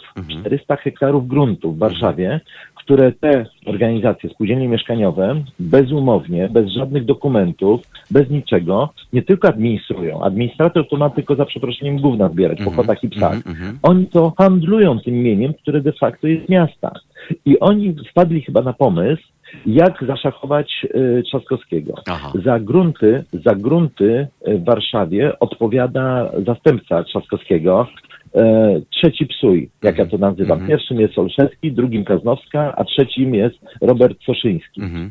I to jest trzeci psuj. On jest totalnie nie, nie w te klocki, w, w grunty. I, a że dym jest o to, o to, bo procesy sądowe spół, spółdzielnie przegrywają i co innego sądy mówią, że należy to zwrócić miastu, należy to uregulować w sensie, żeby miasto przejęło kontrolę, to oni jednak chcą to dla siebie, bo pamiętajmy, że te budynki mają po 50 lat i chcą je i wcześniej czy później trzeba będzie coś z tym zrobić. A wtedy ten, kto jest właścicielem gruntu, będzie mógł wybudować nowe miasto w Warszawie. Efekt jest taki, że jeżeli mówią teraz, uderzamy, rabi sam się wykrzaczył, bo sobie wyleciał, tak? Więc jest okazja do tego, żeby y, walnąć Trzaskowskiego i uderzyć w tego, Wolszewskiego, bo się, który sam się podłożył, tak? Y, y, podwyżka za śmieci jest tak, jest tak horrendalna, to jest 30% czynszu, prawda? Y, my, ma, decydujący, mamy głos, bo możemy tych ludzi skrzyknąć, nie, zna, nie znajdziemy nikogo w mieście, chyba że to będzie rodzina Olszewskiego albo Kaznowskiego, albo, albo Trzaskowskiego, którzy by nie podpisali petycji o odwołanie, prawda? No dobrze, to teraz powiedz mi, bo tak. e, A tak w zamian, naprawdę w zamian mu mówią tak. Zam- no, każde okoliczności, Adam, każde okoliczności, No. które prowadzą do tego, żeby rozpieprzyć funkcjonujący teraz układ warszawski, są dobre. Czy to będzie głosem spółdzielni na których e, e, suchej nitki nie zostawiasz, czy innego, to tak naprawdę pod warunkiem, że aktywiści miejscy z krwi i kości, którym na sercu leży przede wszystkim dobro mieszkańców i miasta, przejęliby albo mieliby okazję by przejąć władzę lub wejść Nie ma w takich. struktury. Nie ma Aha, takich. No, bo myślałem, Mówisz o Glusmanowej? O miasto jest nasze? Nie, nie, Oni no się mówię- zajmują malowaniem trawy Mówię no, o na zielono. e, ludziach, którym No. zależy. E, O takiej idealizacji polityki rozmawiałem z przedstawicielem Śląska e, tuż przed tobą. Tak, tak. E, I Bardzo fajny człowiek. Tak mi się chciałbym wydaje. po prostu No. e, zapytać cię, czy jest szansa e, na e, ludzi godnych sprawowania tej funkcji, czy tych funkcji w strukturach miasta, e, którzy służyliby mieszkańcom, bo jeżeli tak, to ka- każda formuła i każde okoliczności wypieprzenia z miasta Platformy Trzaskowskiego i tych jego przydupasów e, jest godna pochwały po prostu. No. E, Jakimi metodami to się zrobi, to już jest co innego, ale skoro będzie to metoda na spółdzielnie, jest wszystko jedno tak naprawdę. Y, To znaczy, wiesz, y, rozważmy taki wariant. Jeżeli, jeżeli by spółdzielnie e, wygrały, Mhm. to Trzaskowski podpisze im glejt, że to one staną się właścicielem tych gruntów. Aha. Nie mieszkańcy, którzy ponieśli koszty budowy budynków, Mhm. tylko prezesi spółdzielni, tak? Jest w Warszawie blisko 100 spółdzielni. Mhm. Robiliśmy analizę, bo reprezentuję też stowarzyszenie razem dla targówka, tak? Mhm. I, I robiliśmy analizę, ile tych budynków, ile gruntów, ile tego. I nas nie ma w tym momencie. Tych 6 tysięcy mieszkańców nie ma, Mhm. tak? I teraz już wiemy, każdy wie doskonale, że spółdzielnia to jest naj, naj, najgorszy relikt komunizmu, jaki jeszcze ostał się, tak? Tu muszę przyznać, no niestety, no muszę pokłon zrobić, że ten ruch uderzeniem e, Olszewskiego jest bardzo dobry. Mhm. Bardzo dobry, bo mało, mało, proszę zobaczyć, zobacz, no my, my, się- my się za późno obudziliśmy, ale te duże stowarzyszenia, takie jak Miasto jest Nasze, czy kto tam jeszcze, o, ten jakiś tam klub obrony lokatorów, czy coś takiego, no nie wiem, czy napisali jakąś, y, jakiś wniosek do sądu, y, do wojewody, czy do kogokolwiek, żeby zastopować tą podwyżkę, tak? A to są duże organizacje, duże fundacje. Nikt, nikt, tylko nagle spółdzielnie i bardzo dobrze to wyczuły, tak? I ja uważam, że ta, ta podwyżka jest tak rażąca, tak, tak, e, tak dowala ludziom. Analizowaliśmy różne warianty wśród znajomych, którzy różnie zużywają. Faktycznie, singiel, e, i- to znaczy osoba, osoba samotna, która sama mieszka, ona na tym zyska, bo ona będzie płaciła na poziomie gdzieś, jeżeli przyjmiemy, że, że zużycie wody ma 4 metry łącznie, miesięcznie, Mhm. to zapłaci, zapłaci 50 zł za śmieci, prawda? Ale, ale rodzina, e, rodzina czteroosobowa, która zużywa wody łącznie, łącznie ciepłej i zimnej, bo to się od łącznej ilości, na poziomie 15 metrów razy 12 zł, mamy 200 zł. Mhm. Czynsz wynosi 600 zł, 30% czynszu, Mhm. prawda? Mhm. Tak. Także, także uważam, uważam, że ruch jest pierwszorzędny. Pytanie tylko, tylko co teraz dadzą e, no, Platforma Nowoczesna i inni dla zachowania wa- władzy, co dadzą tym no, spółdzielniom. nowoczesnej już Zgadzam. nie ma, no więc yy, Ale, naprawdę... no, ale, no ale zaczekaj, no teraz jak Rabiej se poleciał, a jeszcze mu Trzaskowski pomógł lecieć, Mhm. e, e, wysyłając go na, na ten, to powiedzieli w mediach, No, nie możemy powiedzieć, że mu dał kopa w tyłek, bo, bo zaraz będą skojarzenia. Tak, tak, właśnie. Dlatego powiedzieli, że będą się dogadywać. Teraz Mhm. kogo wziąć na zastępcę, tak? Prawda? Że będą się dogadywać z nowoczesną, z tymi odpadami, z tym wszystkim, tak? No, a, a naj, na, najbardziej my, mieszkańcy, Mhm. cierpimy, tak? No niestety Trzaskowski dobrał, dostał, dostał stołek w zamian za to, że musiał przyjąć takich, takich po prostu nieudaczników. No to tak? była umowa koalicyjna, tak. No tak, tak, po prostu no mówię, no Olszewski już dawno Mhm. powinien polecieć, tak? Mhm. Po, jakby, jakby mieszkańcy chcieli, niech sobie e, usiądą do komputera, niech sobie prześledzą rady nadzorcze, tak? Mhm. Siedzi, siedzieć e, Olszewski w TBS-ie w Radzie Nadzorczej, odpowiada za śmieci. W TBS-ie ostatnio dostał po łapach Mhm.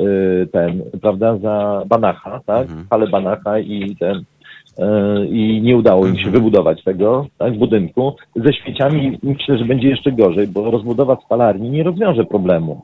Mhm. Byłem w spalarni w Poznaniu, widziałem jak, co się tam spala. Tam się wszystko spala, co się wrzuci po prostu. Nie ma tam segregacji, nie ma czegoś, więc dużo materiałów jest po prostu, idzie do komina. Tak? Pamiętajmy, że nasza spalarnia, jedyna w Warszawie, to jest stara, przestarzała technologia, e, jeszcze z lat 70. tak? E, e, analizowaliśmy w ostatnim czasie e, awarie spalarni, to w ciągu ostatnich 10 lat było ponad 20 awarii spalarni różnych, Mhm. różnych, począwszy od pożarów, zatrucia, zatrucia pracowników, skończywszy na jakichś wyciekach, wymazach jakichś, no po prostu tragedia, no tragedia, no. no Ach, no dobrze. To jest koleś z, z Brombergu, tak? To jest Mhm. koleś, który skończył e, e, dziennikarstwo, czyli studia, które nikomu nic nie dają, mogę zaświadczyć. E, I koleś po dziennikarstwie zasiada teraz w strukturach, które by, e, mają wielką odpowiedzialność finansową. Odpowiada za absorpcję środków e, unijnych i tak dalej, i tak dalej. Tak, tak. A szczerze mówiąc, no trochę to dziwne dla mnie, no bo tak jak ja bym teraz poszedł na prezesa, na prezesa banku mniej więcej. Jednak yy, coś trzeba wiedzieć więcej. Mm, Natomiast yy, tak wygląda całe miasto i jego struktury zarządcze, jeśli chodzi o kompetencje. Tak, tak, tak. E, No pierwszym, pierwszym, pierwszym dyrektorem spalarni, wracamy do niej, był pan Kaznowski. Mhm. Tak zastanawiam się cały czas, czy to nie jest mąż obecnej pani wicebur, Mhm. e, wiceprezydent Warszawy, tak? E, W dzielnicach jest podobnie. Mhm. E, Z nadania partyjnego, tak? W Warszawie wiadomo, że rządzi PO. No ja mówię, ja cały czas powtarzam, mnie nie ma dla mnie nie ma znaczenia, czy to będzie PiS, PO, czy Partia Razem, No, tak? Jesteś prawie jak, Natomiast- jak, jak, jak ten statystyczny Niemiec. No, ja zresztą to pochwalam, bo chciałbym mieć przekonanie, że mimo moich sympatii wygrywaby inna partia, ale wiem, że czego by nie zrobiła, to priorytetem jest znaczy- e, rządzenie na, na rzecz e, dobra, do którego została powołana. Miasta, kraju, Tak, sraju ale- i tak ale dalej. Wiem, że strony- ale idealizm, mm, no Mhm. ale e, chciałbym, żeby tak było. Odwróćmy to, Mhm. odwróćmy to. E, Wszystkie partie, jak widzą kogoś, kto nie jest partyjny, próbują go e, przekręcić w ramy swojej partii. Mhm. Tak? Jak ktoś nie jest partyjny, to od razu mówią, o ty jesteś lewicowy, prawicowy, środkowy i tak dalej. Tak? Mhm. E, Rozmawialiśmy kiedyś e, z chłopakami z partii Razem, zresztą no, znamy te osoby i tak. I, I wszyscy mówią, że oni fajne mają pomysły, fajne, ale jeden z pierwszych programów zakładał, uwaga, przekazywanie gruntów Mhm. spółdzielniom mieszkaniowym pod budownictwo. Co to znaczy przekazać? Mhm. Przekazać to ja mogę butelkę tobie, żebyś się napił. No dobrze, ale wiesz, prawda? no to, to znowu wychodzi ten ich młodzieńczy idealizm, bo w dobrym tego słowa znaczeniu dzieciaki chcą dobrze, bo chcą, żeby ludzie mieszkali, chcą, żeby młodzi ludzie również... Ale tak było, ale tak tak, za, za, za komunistów tak było, że przekazano grunty, Ja e, mówiąc, że to spółdzielnią, tak? No I okazuje się, że my Mhm. nic nie mamy i teraz Mhm. właśnie spotykamy się, rozmawiamy o tym, że dlaczego spółdzielnie wystosowały Mhm. apel do Trzaskowskiego, tak? E, Myślę, myślę, że e, na śmieciach można gigantyczne pieniądze zarobić. No można, no, no, no można- włoska mafia wie coś Tak. o tym, nowojorska też. Tak, tak, tak, tak. Mało tego, w Londynie, część Londynu e, mają pod, pod swoją kuratelą e, rodzina polska ma, Mhm. bo nikt tego nie chciał robić, Mhm. śmieciami się zajmować, a oni się zajęli tym. I bardzo dobrze im to prosperuje i sobie wszyscy chwalą, Mhm. tak, że ktoś tym się zajął, więc ja, ja mówię cały czas, uważam, że bardzo dobre by było to psztyczkiem Mhm. e, dla, e, dla rządzących tutaj, czyli PO i tych wszystkich innych przy, Tych przybudówek, ich, tak. Mhm. tak, przybudówek, tak, żeby wreszcie zaczęli działać na rzecz mieszkańców. Ja nie mówię, że mają wszystkie postulaty y, robić. Tylko zaczęli się wsłuchiwać w to, co mieszkańcy mówią. A oni jak... Ale, ale, ale, ale Adamie, no skoro jest to banda debili, skoro pan prezydent jest prezydentem odpowiedzialnym za Słucham, fundusze, za gospodarkę, za pozyskiwanie Tak, tak, funduszy, a skończył śmieszne dziennikarstwo, niech państwo mi No, uwierzą, tak. naprawdę by gówno te studia dają. E, więcej daje chyba by spędzanie czasu w bibliotece.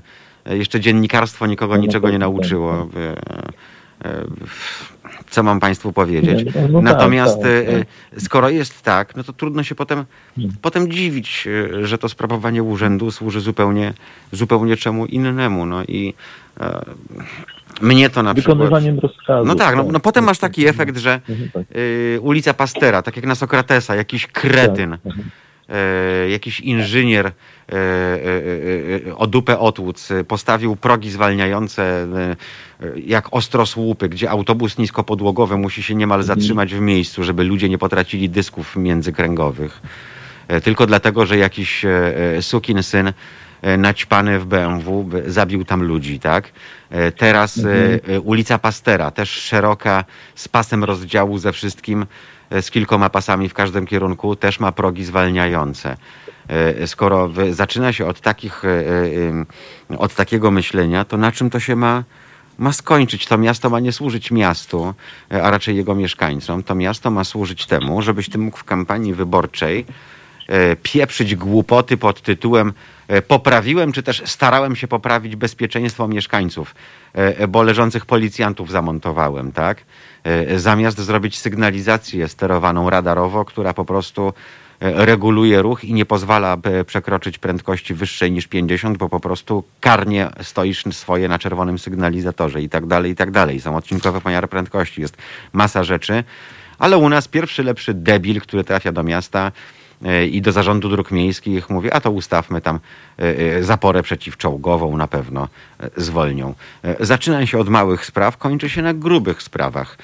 Jeżeli w tej chwili Y, słyszymy o tym, że mają być kolejne podwyżki w, strefie płatnego parkowania, y, to pytam się, komu to ma służyć, bo chyba nie mieszkańcom miasta. Dlaczego nie zacznie się od tego, że będzie się budowało sieć komunikacji połączonego z parkingami Kiss and Ride? Dlaczego się nie zbuduje tych trzech podziemnych parkingów, o których się mówi od 20 lat? E, pod Placem Powstańców, e, e, pod Placem Konstytucji i gdzieś tam jeszcze, bo mają to w dupie. tak. tak. Bo, to jest, bo to ich przerasta po prostu logistycznie i, i mentalnie. Dlaczego wreszcie do jasnej cholery nie zrobi się myta dla wjeżdżających do Warszawy? Mówisz o śmieciach i cenie za wywóz. Warszawę odwiedza kilkaset tysięcy ludzi na dobę, którzy też tutaj śmiecą i oddają kał plus mocz. Taka jest prawda. E, plus e, przyjeżdżają tutaj samochodami, e, a mogliby w ramach opłaty za park and ride i w ramach myta dostać całodobowy bilet do komunikacji miejskiej, prawda? Tak. I zostawiać na młocinach, gdzieś tam na rogatkach swoje auto, dalej wsiadać w kolejkę podziemną czy inny środek komunikacji, wjeżdżać do centrum, załatwiać tu swoje sprawy. E, gładko i przyjemnie, niekoniecznie wjeżdżając tu i e, utrudniając e, życie innym. Ale to są takie oczywiste oczywistości i ży życie byłoby zbyt proste, więc ci politycy i działacze okazaliby się niepotrzebni, no bo rozwiązaliśmy jedną, drugą, trzecią, piątą sprawę, no to co? Możemy teraz oficjalnie pograć w Tetris na komputerze w biurze, czy w Sapera, albo popatrzeć na Facebook. Rozumiesz? O to przecież chodzi. Tak, Ci ludzie muszą tak, wiedzieć, tak. muszą stwarzać wrażenie, że oni są do czegoś potrzebni. Nie, nie, nie. Do niczego oni, nie są oni, potrzebni. No by... Oni muszą mieć stanowiska, hmm. poplecznicy muszą mieć stanowiska, widzimy to, śledzimy od paru lat. Ale to, słuchaj, partie to... polityczne y, pozyskują setki milionów złotych. To niech im płacą z tych cholera partyjnych etatów. No i w dupie. No. Po to mamy stworzony taki system polityczny i tak. tryb finansowania partii politycznej, mhm. żeby te wszystkie y, pacany E, które do niczego się nie nadają, tylko dlatego, że komuś dobrze ssały pałę jakiemuś swojemu protektorowi politycznemu, tak? E, to mhm. żeby e, po prostu, niech oni już sobie siedzą na tych partyjnych edatach, niech nam nie zawracają dupy, i naprawdę e, byłoby dużo więcej przestrzeni na takie myślenie kreatywne, na myślenie bardziej abstrakcyjne, e, czyli na to, żeby e, popatrzeć, gdzie Warszawa jako stolica Polski i miasto dla ludzi chce być za 10, 20, 50 lat. Tak, to, tak jak to robiono przed wojną za sprawą komisarycznych kolejnych zarządców, tak jak to robiono w PRL-u E, gdzie gdyby nie planowanie ulic, e, to dzisiaj tych ulic w ogóle by nie było, bo by je, by byle deweloper, który dał łapówkę platformie, zabudował swoim gettem w stylu obozu koncentracyjnego zamkniętym za płotem. Dobrze o tym wiesz. E, tak jak zaczęło się zabudowywanie Klina Warszawskiego i paru innych rzeczy, prawda? Bo po mnie choćby potop, moja chata z kraja, bo ja E, nie po to dziadowałem, nie po to moi rodzice srali za stodołą, żebym teraz ja, który jeździł z Berlina handlować kiełbasą, a w drugą stronę, znaczy w tę stronę kiełbasą, e, a do Berlina, do Berlina kiełbasą, a z powrotem dezodorantami, e, a potem założyłem sobie firmę. Nie po to handlowałem z łóżka na dziesięciolecia, żeby teraz nie odłożyć paru milionów, prawda? No i, i, no wiesz, i takie są efekty. To, no. tak. E, I powinno być takie prawo, które chroni przed takimi rozwiązaniami i działa na rzecz zwykłego człowieka, ale tu nie będzie działało, e, bo tu lepiej oddać za złotówkę grunt pod budowę kościoła niż postawić kolejny żłobek, prawda? Dzielnica Brudno, o której wspominałeś, jest dzielnicą stworzoną w Osiedla, latach... osiedle, a targówek. No, tak, no, tak. e, trudno, jak zwał, tak No zwał. wiem, Targówek to tak, dzielnica się, mentów, jak tak, wiesz, tak. i trepów, i milicjantów. Mhm, E, tak. e, tam specjalnie tak wymieszano, żeby margines e, trochę lepiej się poczuł. W każdej klatce był swój człowiek. Tak, e, natomiast na Broadwayu.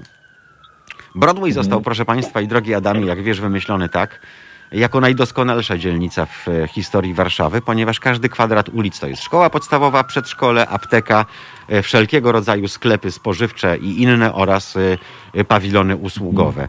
Tak. Zamysł był taki, żeby każdy poszedł kilkadziesiąt metrów i miał wszystko pod ręką. Od ośrodka zdrowia, po przedszkole, szkołę, do której chodziliśmy na piechotę. E, Nikt nas suwem nie musiał odwozić, e, po infrastrukturę służącą do uprawiania sportu i masę innych rzeczy. A Wszystko, wszystko na brudnie jest. Włącznie z parkiem. No. e, a mało tego, teraz jeszcze doszła e, sortownia drobiu. Mhm. Fakt faktem, że na razie jeszcze nie działa. E, mamy największy, największy cmentarz, tak? E, prawda? Także już mam, mamy szpital, czyli rodzimy i umieramy Mhm. na, w tym samym miejscu się.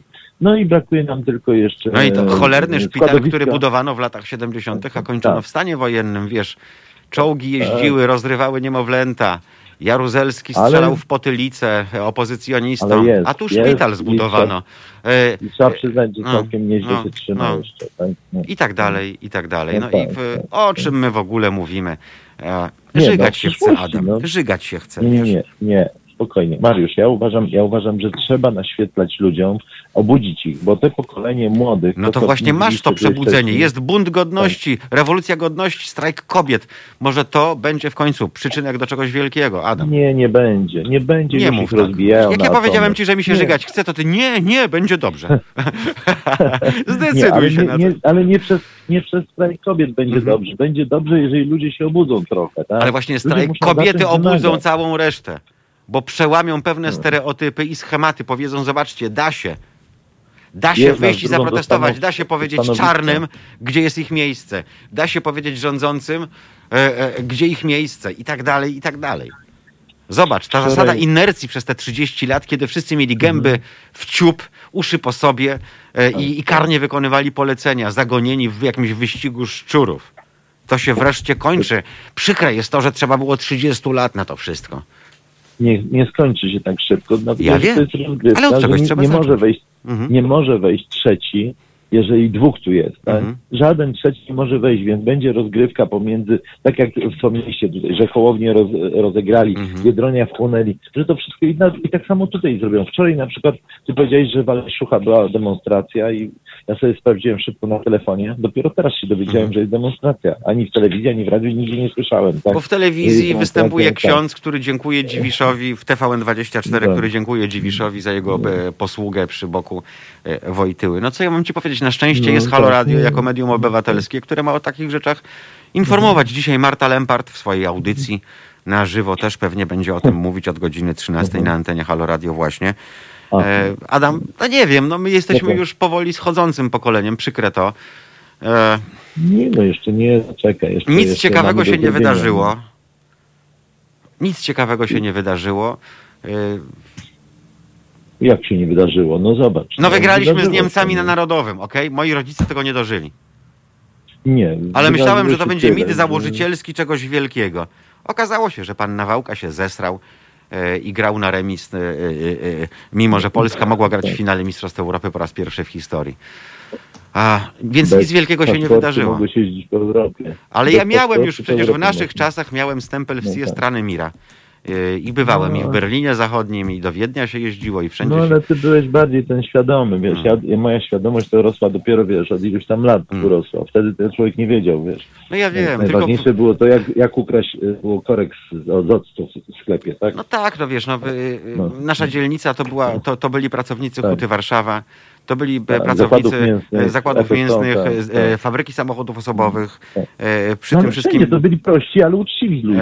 Nie, no, do, prości. tego, do tego miałeś tam jeszcze zakłady telewizyjne, zakłady Tak, o. telefoniczne na Grochowie, tak, Zobacz, ile tego było, teraz już nic nie ma. Było, Adam, było. nie A ma. Budynki teraz ci ludzie pracowali, zarabiali kasę, byli szczęśliwi. Unia Wolności, Unia Pracy właśnie Hmm. sprywatyzowała to. I słuchaj, Tak, e, i ci ludzie y, tam e, tworzyli jakąś społeczność. O coś im chodziło? E, razem się cieszyli, razem się smucili. No. E, Czasami ktoś komuś dał po ryju, przyjeżdżała Tak, tak. milicja, jak to na Broadwayu. E, Tak. ale kształtowały się tam charaktery. No. Nawet Balcerowicz y, y, tam mieszkał przez Tak. lata. Tak, to są Vis-a-vis 19, Brodno, tak. No. Tak, tak, I, tak, i, tak, i, i, I tak dalej, i tak dalej. Zobacz, y, Mm. dzisiaj, kogo masz dzisiaj? Tych, co na przyzbie buty zostawiają, tak? No, o tym już mówiliśmy. No, Ręce i opadają. śmieci, i No, śmieci. I śmieci. I śmieci zostawiają tak, na- na wycieraczce swoje i będą znosić na drugi Mm. dzień. Bo takich jest dużo, no niestety. Więc, Ja myślę, że wiesz, Mm. ruch jest dobry. no, okej. Jest szansa, jest nadzieja w narodzie. Jest nadzieja w narodzie. Tylko, że ja nie wiem, czy, czy dobrze ty mówisz o strajku kobiet, a ja myślę o tych młodych, którzy jeszcze się nie, nie do końca obudzili. ale, ale A Adam, może widać pośrodku ludzi będzie. byłem w piątek na tej największej demonstracji, tam były nastolatki. I chłopcy, i No, dziewczęta. tak, tak, Albo tak, odwrotnie, tak, żeby nikt się tak. nie obraził. I dziewczęta, i chłopcy. Młodzież- To oznacza, że ci ludzie będą mieli, tak jak my w 89 roku, po raz pierwszy 18 i ostatni zresztą 18 lat, czyli po raz pierwszy będą mieli prawa wyborcze, o to mi chodzi.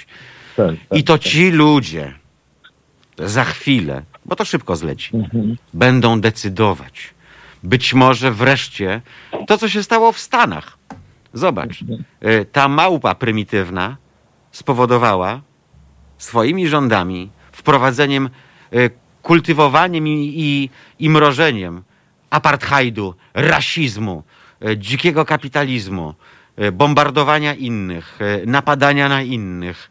y, Nowej, dla mnie Stany Zjednoczone są takim synonimem nowej trzeciej Rzeszy, tak? Y, Gówniany kraj, y, który rości sobie prawo do tego, żeby rządzić całym światem, kraj, w którym, nie wiem, nie ma ubezpieczeń społecznych, y, który jest jednym wielkim badziewiem, który... Tak, Demokracja, wolność i demokracja. Tak? Kraj, który by e, zrobił wielką aferę, że im e, dwa budynki by Arabowie e, rozwalili, prawda? E, Wiesz, e, no ktoś musiał w końcu, e, prawda? Bo e, tego już było za dużo. Natomiast e, być może, tak jak Trump obudził tych, którzy poszli, czy też zagłosowali e, e, e, zdalnie, prawda? E, Zobacz, jaka to była wielka Mhm. liczba. Wtedy 80 milionów ludzi zostało w domach. Tak, E, Teraz w samych tak, korespondencyjnych zagłosowała setka, e, czyli więcej niż wtedy zostało w domach. Tak, tak, Być tak. może trzeba takiego, wiesz, takiego katarzis, do jakiego doszło w Stanach, że już degrengolada jest na poziomie nieprawdopodobnym, że ten kraj mentalnie właśnie osiągnął jakiś, nawet nie wiem jaki poziom, nie chcę głośno tego wypowiadać, bo ktoś się obrazi. To może i tutaj się uda. E, Wiesz dlaczego tak myślę? Bo, bo, bo. Polacy kochają Amerykę. E, Tak, ale Oni pojadą, będą zrywać azbest i będą szczęśliwi. I oni popierają amerykańskie rozwiązania. E, Dostęp do broni, mordowanie, nie ma tygodnia, żeby nie odstrzelono jakiegoś czarnoskórego, prawda? Gdyby byli mądrzy ci ludzie od Trumpa, to odstrzeliliby też jakiegoś białego, nie? Raz w tygodniu e, dla równowagi, żeby nie było protestów e, antyrasistowskich. Śmieję się oczywiście i ironizuję, e, ale dążę do tego, że może to jest właśnie ten moment, skoro tak durne społeczeństwo jak amerykańskie, tak niewykształcone, tak proste, zdecydowało się, że jednak ten dinozaur Biden będzie rządził, a raczej, że będzie rządziła ta wspaniała kobieta, No bo dziadek już pewnie zaraz będzie, no nie, ta, Mhm. nie pewnie gąbka z mózgu. E, Oby nie wciskał żadnego guzika atomowego, nie? E, Ani nie groził tym e, na stare lata. Ale po pielęgniarkę może wciskać. Och, pielęgniarkę tak. No. I e, dlatego myślę, że jeżeli tam się przebudzili, skoro tak prymitywne społeczeństwo jak amerykańskie się przebudziło, to może tak prymitywne jak polsko-słowiańskie też się przebudzi. Tam też rządzi Biblia przecież, Adam. Tam się strzela do ginekologów. W Polsce też rządzi Biblia i rządzą czarni. Tam ci czarni by, mają by kilka odłamów swoich, tak? Ale tak samo robią przekręty e, e, e, e, jaki, o jakich nam się nie śniło. E, Ale- Dlatego taka analogia jest dla mnie warta odnotowania, e, że może tu za sprawą tych nastolatków, tak jak my buntowaliśmy się, tak jak my e, mieliśmy nadzieję w zrobienia czegoś wielkiego, e, tak jak my chcieliśmy być po prostu szczęśliwi, żeby nikt nam nie truł dupy, nie wtrącał się swoimi brudnymi łapami w nasze życie. Chcieliśmy być sobą, chcieliśmy być wolni, bo tak chcieliśmy.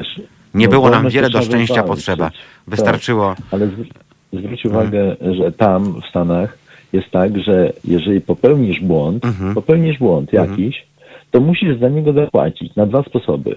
Albo musisz zapłacić pieniędzmi Mhm. i więzieniem, albo musisz się faktycznie pieniędzmi wykupić, bo jak nie masz pieniędzy, to ten. A u nas, jeżeli popełnisz błąd, to awansujesz, bo dobrze kradłeś. No dobrze, ale z Tak. drugiej strony, jak To nie masz nie pieniędzy, to za ten sam wyrok, No. za ten sam wyrok, No jak tak, jesteś tak, biedakiem, tak, dostaniesz tak. karę śmierci. Tak, Za to tak. samo przestępstwo. Za to samo przestępstwo, jak A, jesteś dla- bogaty, a- dostaniesz, wiesz, dwa lata w zawiasach. No i tyle, no. Ale to, dlate, to dlatego, że sędziowie nie zostali zweryfikowani Hmm. u nas w Polsce.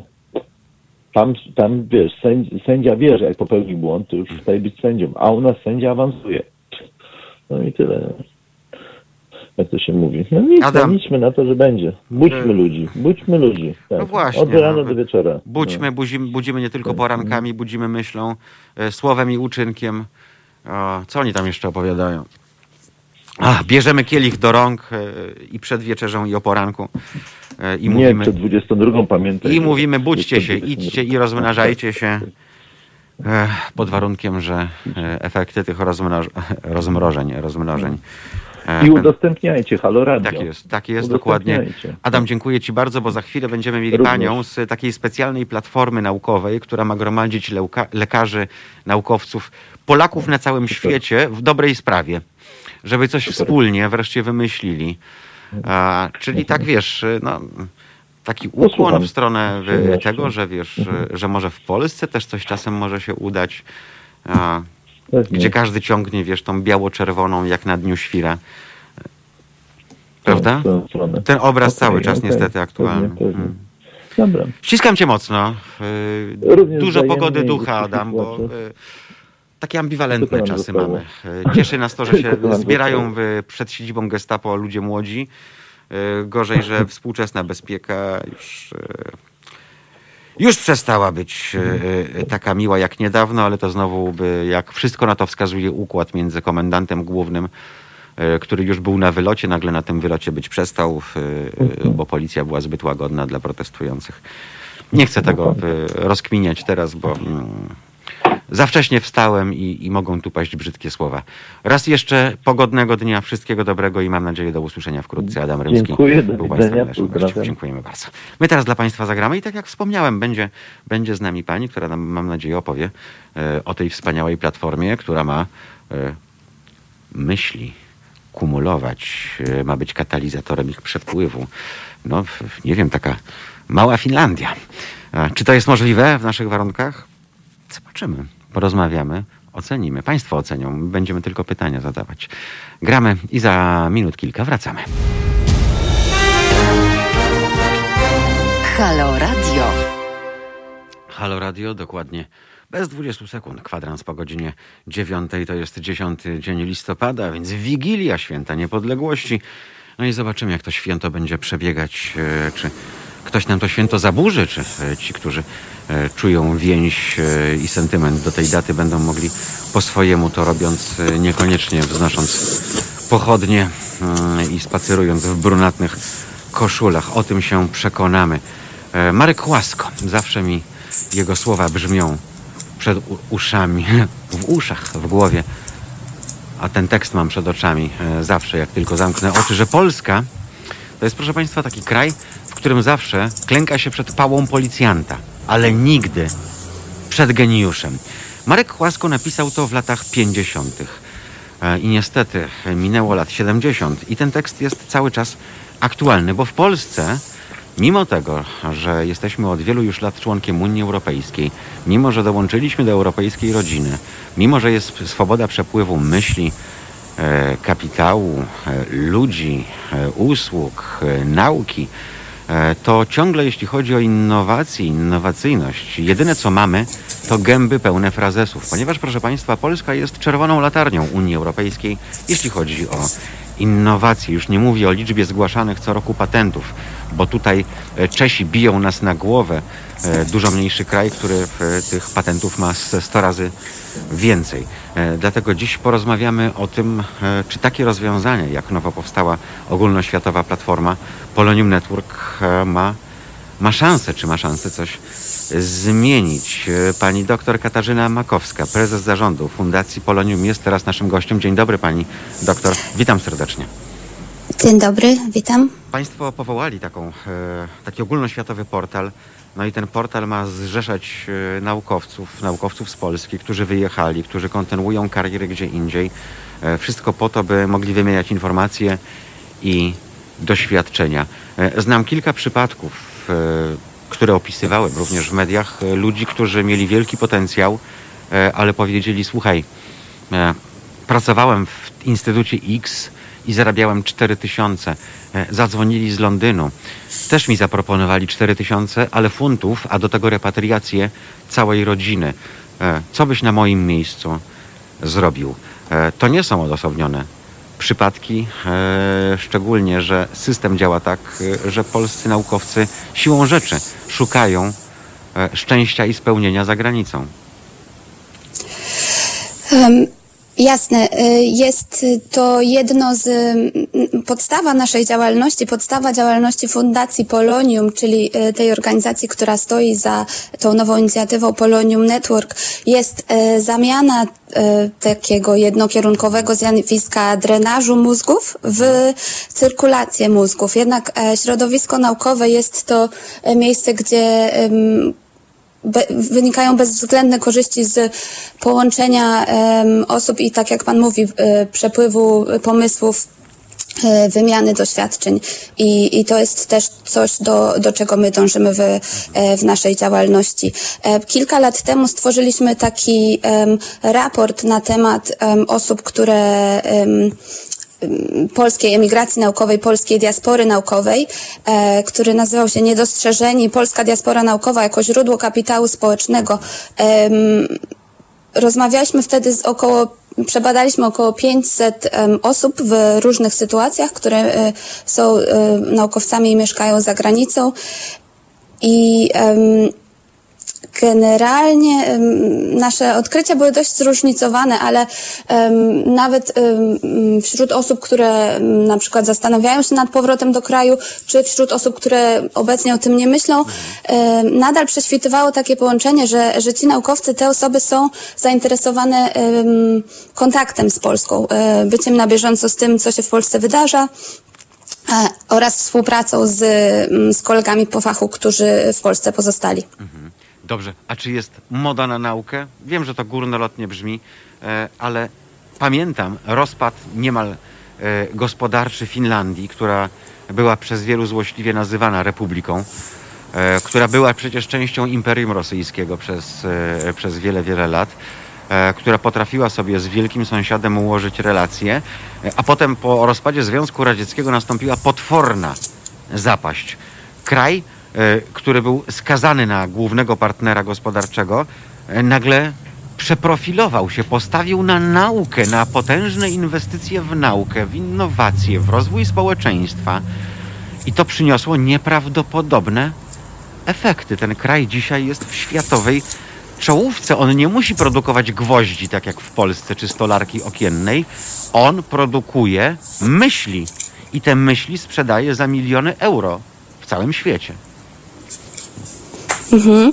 E, ja może tutaj nie jestem obiektywna, bo z racji tego, czym się zajmuję, e, w moim otoczeniu cały czas jest moda na naukę, e, tak w naszej fundacji, jak i w mm, Teraz w, na platformie Polonium Network cały czas stykamy się z osobami na różnych etapach kariery, które są pełne entuzjazmu, są pewne takiego um, świeżego podejścia w to, w to, co można zrobić i co można zdziałać. A co Państwu najbardziej przeszkadza? Bo dużo się mówiło o tym, y, żeby y, ten miks y, wiedzy uniwersyteckiej, wiedzy naukowej, politechnicznej oparty był o innowacyjne przedsiębiorstwa, które w naturalny sposób korzystałyby z dokonań naukowców, ale zanim by z nich skorzystały, to by w tych naukowców inwestowały, tak żeby polska nauka nie musiała borykać się z kłopotami natury finansowej, po to między innymi, żeby pani koledzy nie musieli wyjeżdżać za granicę. Co nam najbardziej przeszkadza? To jest ciężkie pytanie. Myślę, że e, to, co my widzimy, co e, mi się bardzo podoba z tej styczności z osobami, z przedstawicielami polskiej diaspory naukowej, którzy mieszkają w różnych krajach. E, Już teraz na, na platformie mamy wiele osób z różnych krajów europejskich, ale też ze Stanów, z, z innych krajów naprawdę rozsianych na całym świecie. Jest ta różnorodność podejścia do, podejścia do współpracy naukowej, podejścia do innowacji i em, samo e, porównywanie tych podejść e, wydaje mi się, że jest e, swego rodzaju przepływem i taką kreatywnością, która pozwala porównać coś, e, co sprawdza się w jednym środowisku, a może można to przełożyć e, jako analogię gdzieś indziej e, i w ten sposób e, jakby próbować e, e, te podejścia, no, zmaksymalizować ich potencjał. E, Jeżeli chodzi o to, czego mogłoby być więcej, no to e, faktycznie e, fundusze jednak zawsze, zawsze się przydadzą, prawda? Jakby nie patrzeć. No fundusze zawsze się przydadzą, e, ale co pani powie na temat prawa funkcjonującego w Polsce, ponieważ e, to ono bardzo często swoimi takimi administracyjnymi idiotyzmami, e, taką prozą życia powoduje liczne bariery, bariery, na, której, na których naukowcy mogą polec, bo jak ja jestem kilka lat temu w instytucie, który jest na ostatniej prostej, jeśli chodzi o grafen i spotykam się z sytuacją, w której e, pan w białym fartuchu pokazuje mi drukarkę za 200 zł i mówi, widzi pan tę drukarkę? Ja mówię, no widzę. Ona nie działa. Ale nie mogę przynieść z domu, no bo, bo nie mogę, ani nie mogę pójść do Mediamarktu czy innego centrum handlowego z elektroniką i kupić następnej. E, Muszę ogłosić przetarg na usługę serwisową, żeby ktoś wygrał ten przetarg i przyjechał i spróbował tę drukarkę za 200 zł naprawić. A jeżeli się słucha takich relacji, to po prostu krew się burzy yy, i ja się dziwię tym ludziom, że oni na tym etapie jeszcze nie mają dość. Bo to właśnie państwo, któremu ta nauka ma służyć yy, i dzięki któremu, której to państwo ma się rozwijać i zajmować odpowiednią pozycję w świecie, e, powinno robić coś wręcz odwrotnego, a więc upraszczać, e, ułatwiać, otwierać drzwi, e, tworzyć autostrady, prawda, e, do rozwoju tej nauki. Tak się niestety nie dzieje. Dlaczego pani zdaniem?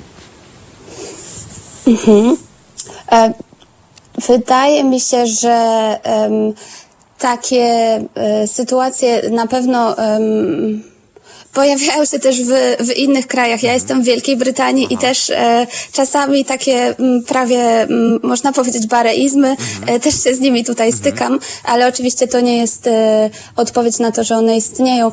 Em, ja z mojej perspektywy myślę, na czym moglibyśmy skorzystać w Polsce, to porównując na przykład sytuację w Wielkiej Brytanii, tutaj e, środowisko naukowe i naukowcy często nawet jeżeli zdecydują się opuścić e, laboratorium czy opuścić bibliotekę, gdzie, gdzie skupiają się na pracy naukowej, to e, jest dla nich wiele karier e, takich naokoło nauki, na przykład w charakterze doradczym, w takiej tutaj z angielska to się nazywa science policy, czyli takiej polityce naukowej albo dyplomacji naukowej. Wydaje mi się, że w Polsce takie podejście jeszcze do końca nie jest ustabilizowane, a moglibyśmy zyskać na tym, gdyby sami naukowcy w procesie właśnie e, decydowania o, em, o na przykład o regulacjach czy infrastrukturach, czy jak e, te miejsca, które tak jak Pan mówi, e, są po to, by, e, by środowisku naukowemu pomagać, e, mogły być zaprojektowane z zyskiem dla wszystkich. Właśnie, świetnie powiedziane, zaprojektowane z zyskiem dla wszystkich. E, Czy e, ta polska diaspora za granicą, diaspora naukowców, e, to jest naprawdę silny, prężny i taki duży kapitał, jeśli chodzi o przyszłość kraju, E, bo tu od razu się jawią słynne słowa amerykańskiego prezydenta. Nie pytaj, co ty możesz zrobić dla, co kraj może zrobić dla ciebie, tak, ale co ty możesz zrobić dla kraju. E, Ci wszyscy wspaniali ludzie e, nie wyjechaliby bo oni, domyślam się, chcieli robić bardzo wiele dla kraju, tylko by kraj nie był tym zainteresowany, tak?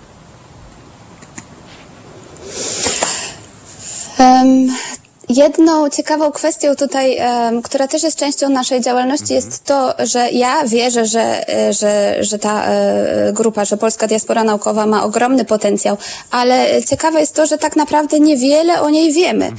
E, nie ma szczegółowych badań, które po, tak naprawdę nasz raport jest jeden, jedną z większych prób zanalizowania tego, jaki ten potencjał się za granicą kryje i jak można go wykorzystać. A opowie nam Pani o tym, o tym, o tym raporcie i o jego wnioskach, o tym, co zawiera?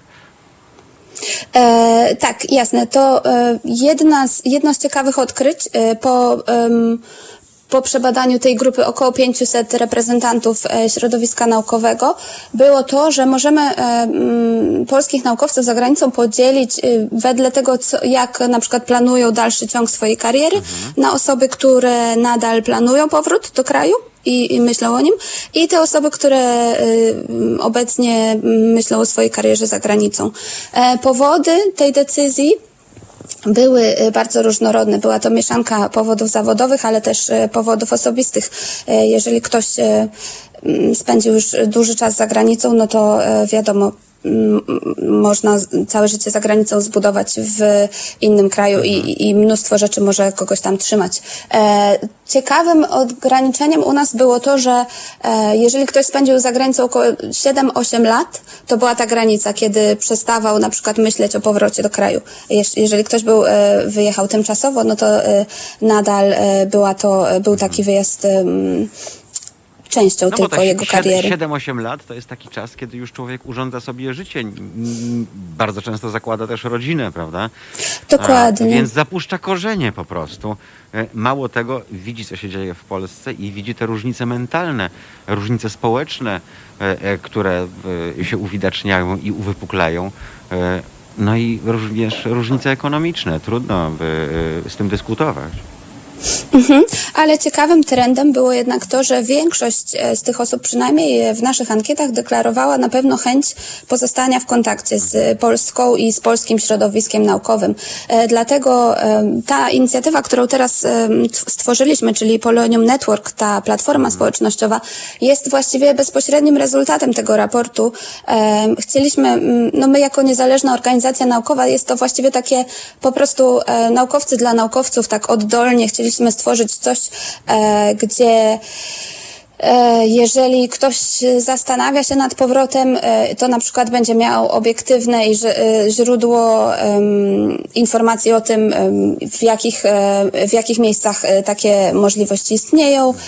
Z drugiej strony, jeżeli na przykład w Polsce są studenci, którzy myślą o, o doktoracie czy o innych możliwościach za granicą, no to też fajnie jest mieć kogoś, kto jest już na miejscu i może o swoich doświadczeniach porozmawiać. Nie mówiąc już o tym, że naukowcy mogą też też chcieć poszukiwać e, współpracy zawodowej, mhm. na przykład w Polsce. I wtedy e, taki kontakt, e, wiemy, że te kontakty istnieją już teraz, ale są bardzo takie nieformalne. Często to są, nie wiem, absolwenci tej samej uczelni, którzy pozostali w kontakcie. A nasza platforma pozwoli jednak to sformalizować i sprawić, że można to naprawdę rozszerzyć. Mhm. Czyli platforma tak naprawdę ma służyć wymianie myśli, tak?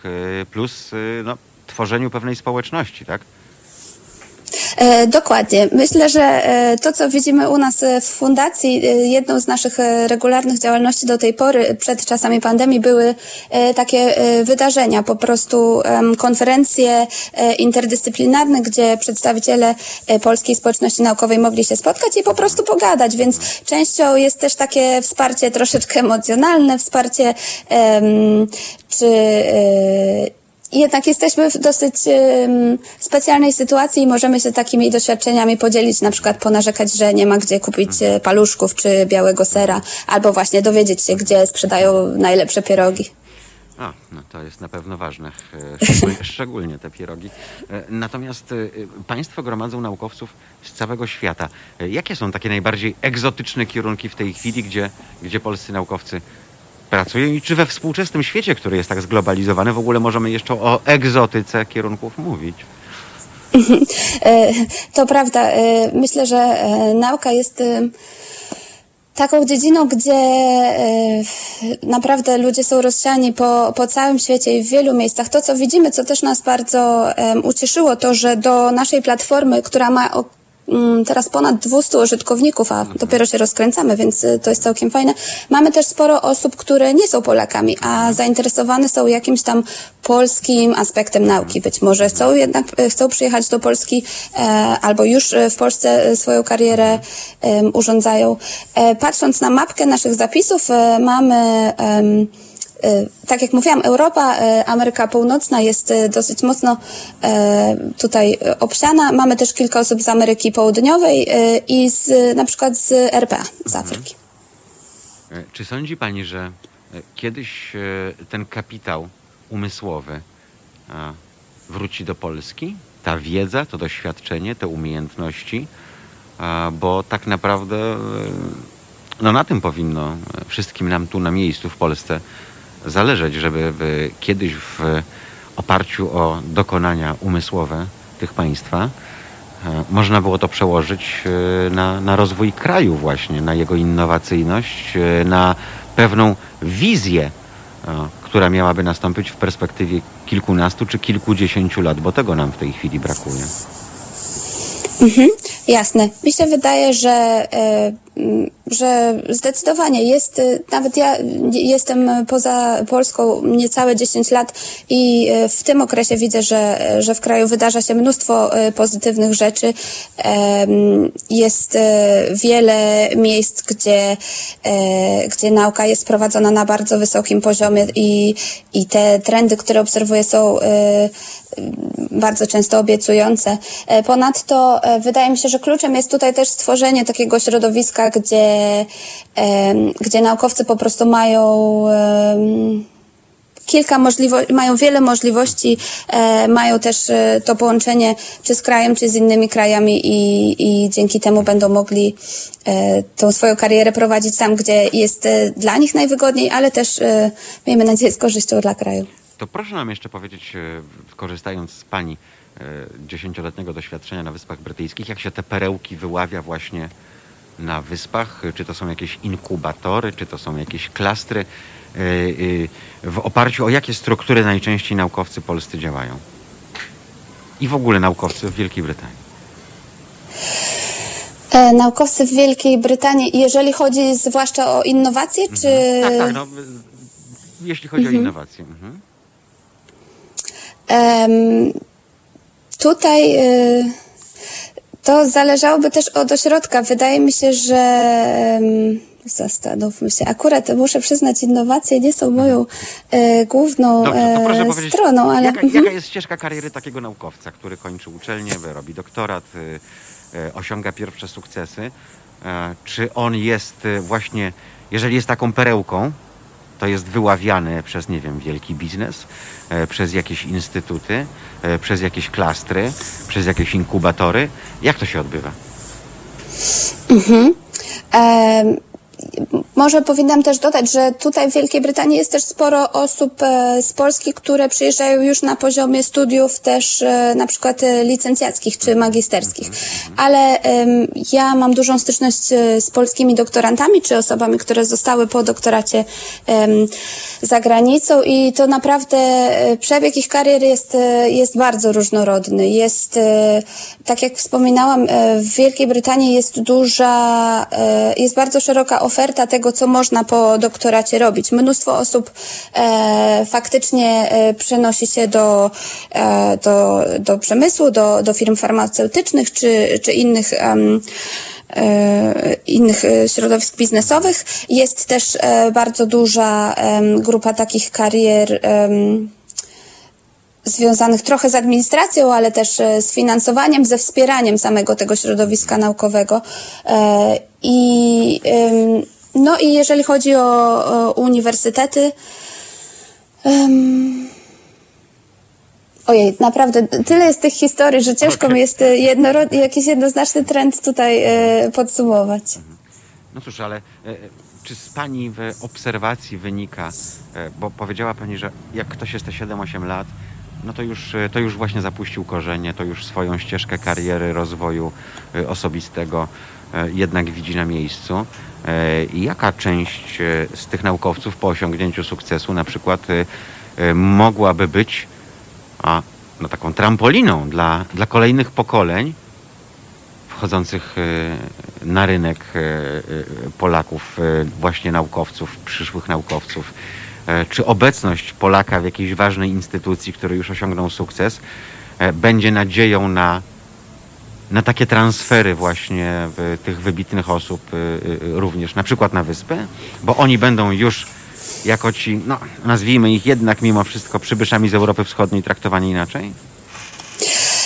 E, o to bardzo ciekawe pytanie. Wydaje mi się, że nawet obecnie e, osoby z, e, na przykład studenci z Polski e, mają bardzo wiele do zaoferowania i są cenieni jako na przykład kandydaci doktoranci i, i później jako pracownicy naukowi. Zdecydowanie jest to odbierane bardzo pozytywnie. Jesteśmy świetnie przygotowani. Z drugiej strony,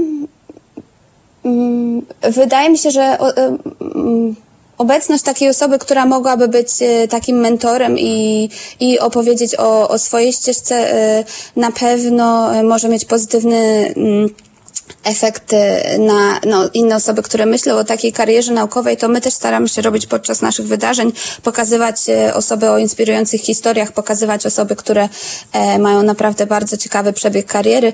E, z trzeciej strony widzimy też e, taki ciekawe zjawisko, gdzie osoby, które odbyły część swojej kariery za granicą, e, wracają do Polski i w Polsce też em, rozwiązania i podejścia, które może ma, e, są zaczerpnięte z innych krajów, e, mm, mogą e, zastosować. Czy przez to, że na przykład zachęcają e, swoich studentów w Polsce do tego, by, by spróbowali, em, mm, czy w ramach wymiany naukowej tymczasowej, czy, czy w ramach stażu e, wyjechać za granicę i, i zaczerpnąć. No jednak w nauce naprawdę ta różnorodność podejść, ta, to taka, czasami taka, mm, może to być widziane jako przypadkowość, ale jednak e, taka stymulacja z, z różnych stron jest, e, jest e, wielkim takim czynnikiem rozpędowym. Dobrze, to nie mogę nie zapytać o hierarchiczność. Bardzo wiele rozgrywa się złych w efekcie rzeczy w polskich uczelniach ze względu na bardzo hermetyczny krąg. Krąg tych, którzy już coś osiągnęli i niechętnie wpuszczają świeżą krew. E, Polscy naukowcy, którzy mają potencjał, bardzo z tego tytułu cierpią, bo nie mogą się de facto rozwijać, bo to jest też kwestia pieniędzy, czyli grantów na przykład, prawda? E, kwestia ich podziału, e, czyli kwestia ich przyszłości tak naprawdę. Czy w Wielkiej Brytanii, no, która też e, wiele ma za uszami, jeśli chodzi o systemy edukacyjne, e, Tak. czy w XXI wieku, w roku 2020 e, to wygląda inaczej? W Wielkiej Brytanii myślę, że istnieje hierarchiczność troszeczkę w innym e, wymiarze. Nie wiem, czy o to panu chodziło, ale są na przykład uczelnie, które są dosyć wysoko poważane i, i taki podział e, na pewno tutaj e, jest widoczny. drugiej strony jest też e, troszeczkę hierarchiczność, jeżeli chodzi o źródło finansowania. Są na przykład granty czy, czy fundusze europejskie, które są bardziej prestiżowe i, e, i czasami posiadanie takiego grantu też otwiera drzwi do takiego troszeczkę kręgu, w którym warto się znaleźć, a do którego bardzo ciężko się dostać. Z trzeciej strony, Znaczy, jeżeli chodzi czyli jest o... pewien Mhm. rodzaj hermetyczności, tak, jeżeli chodzi o E, te elity tak. elit. Mhm.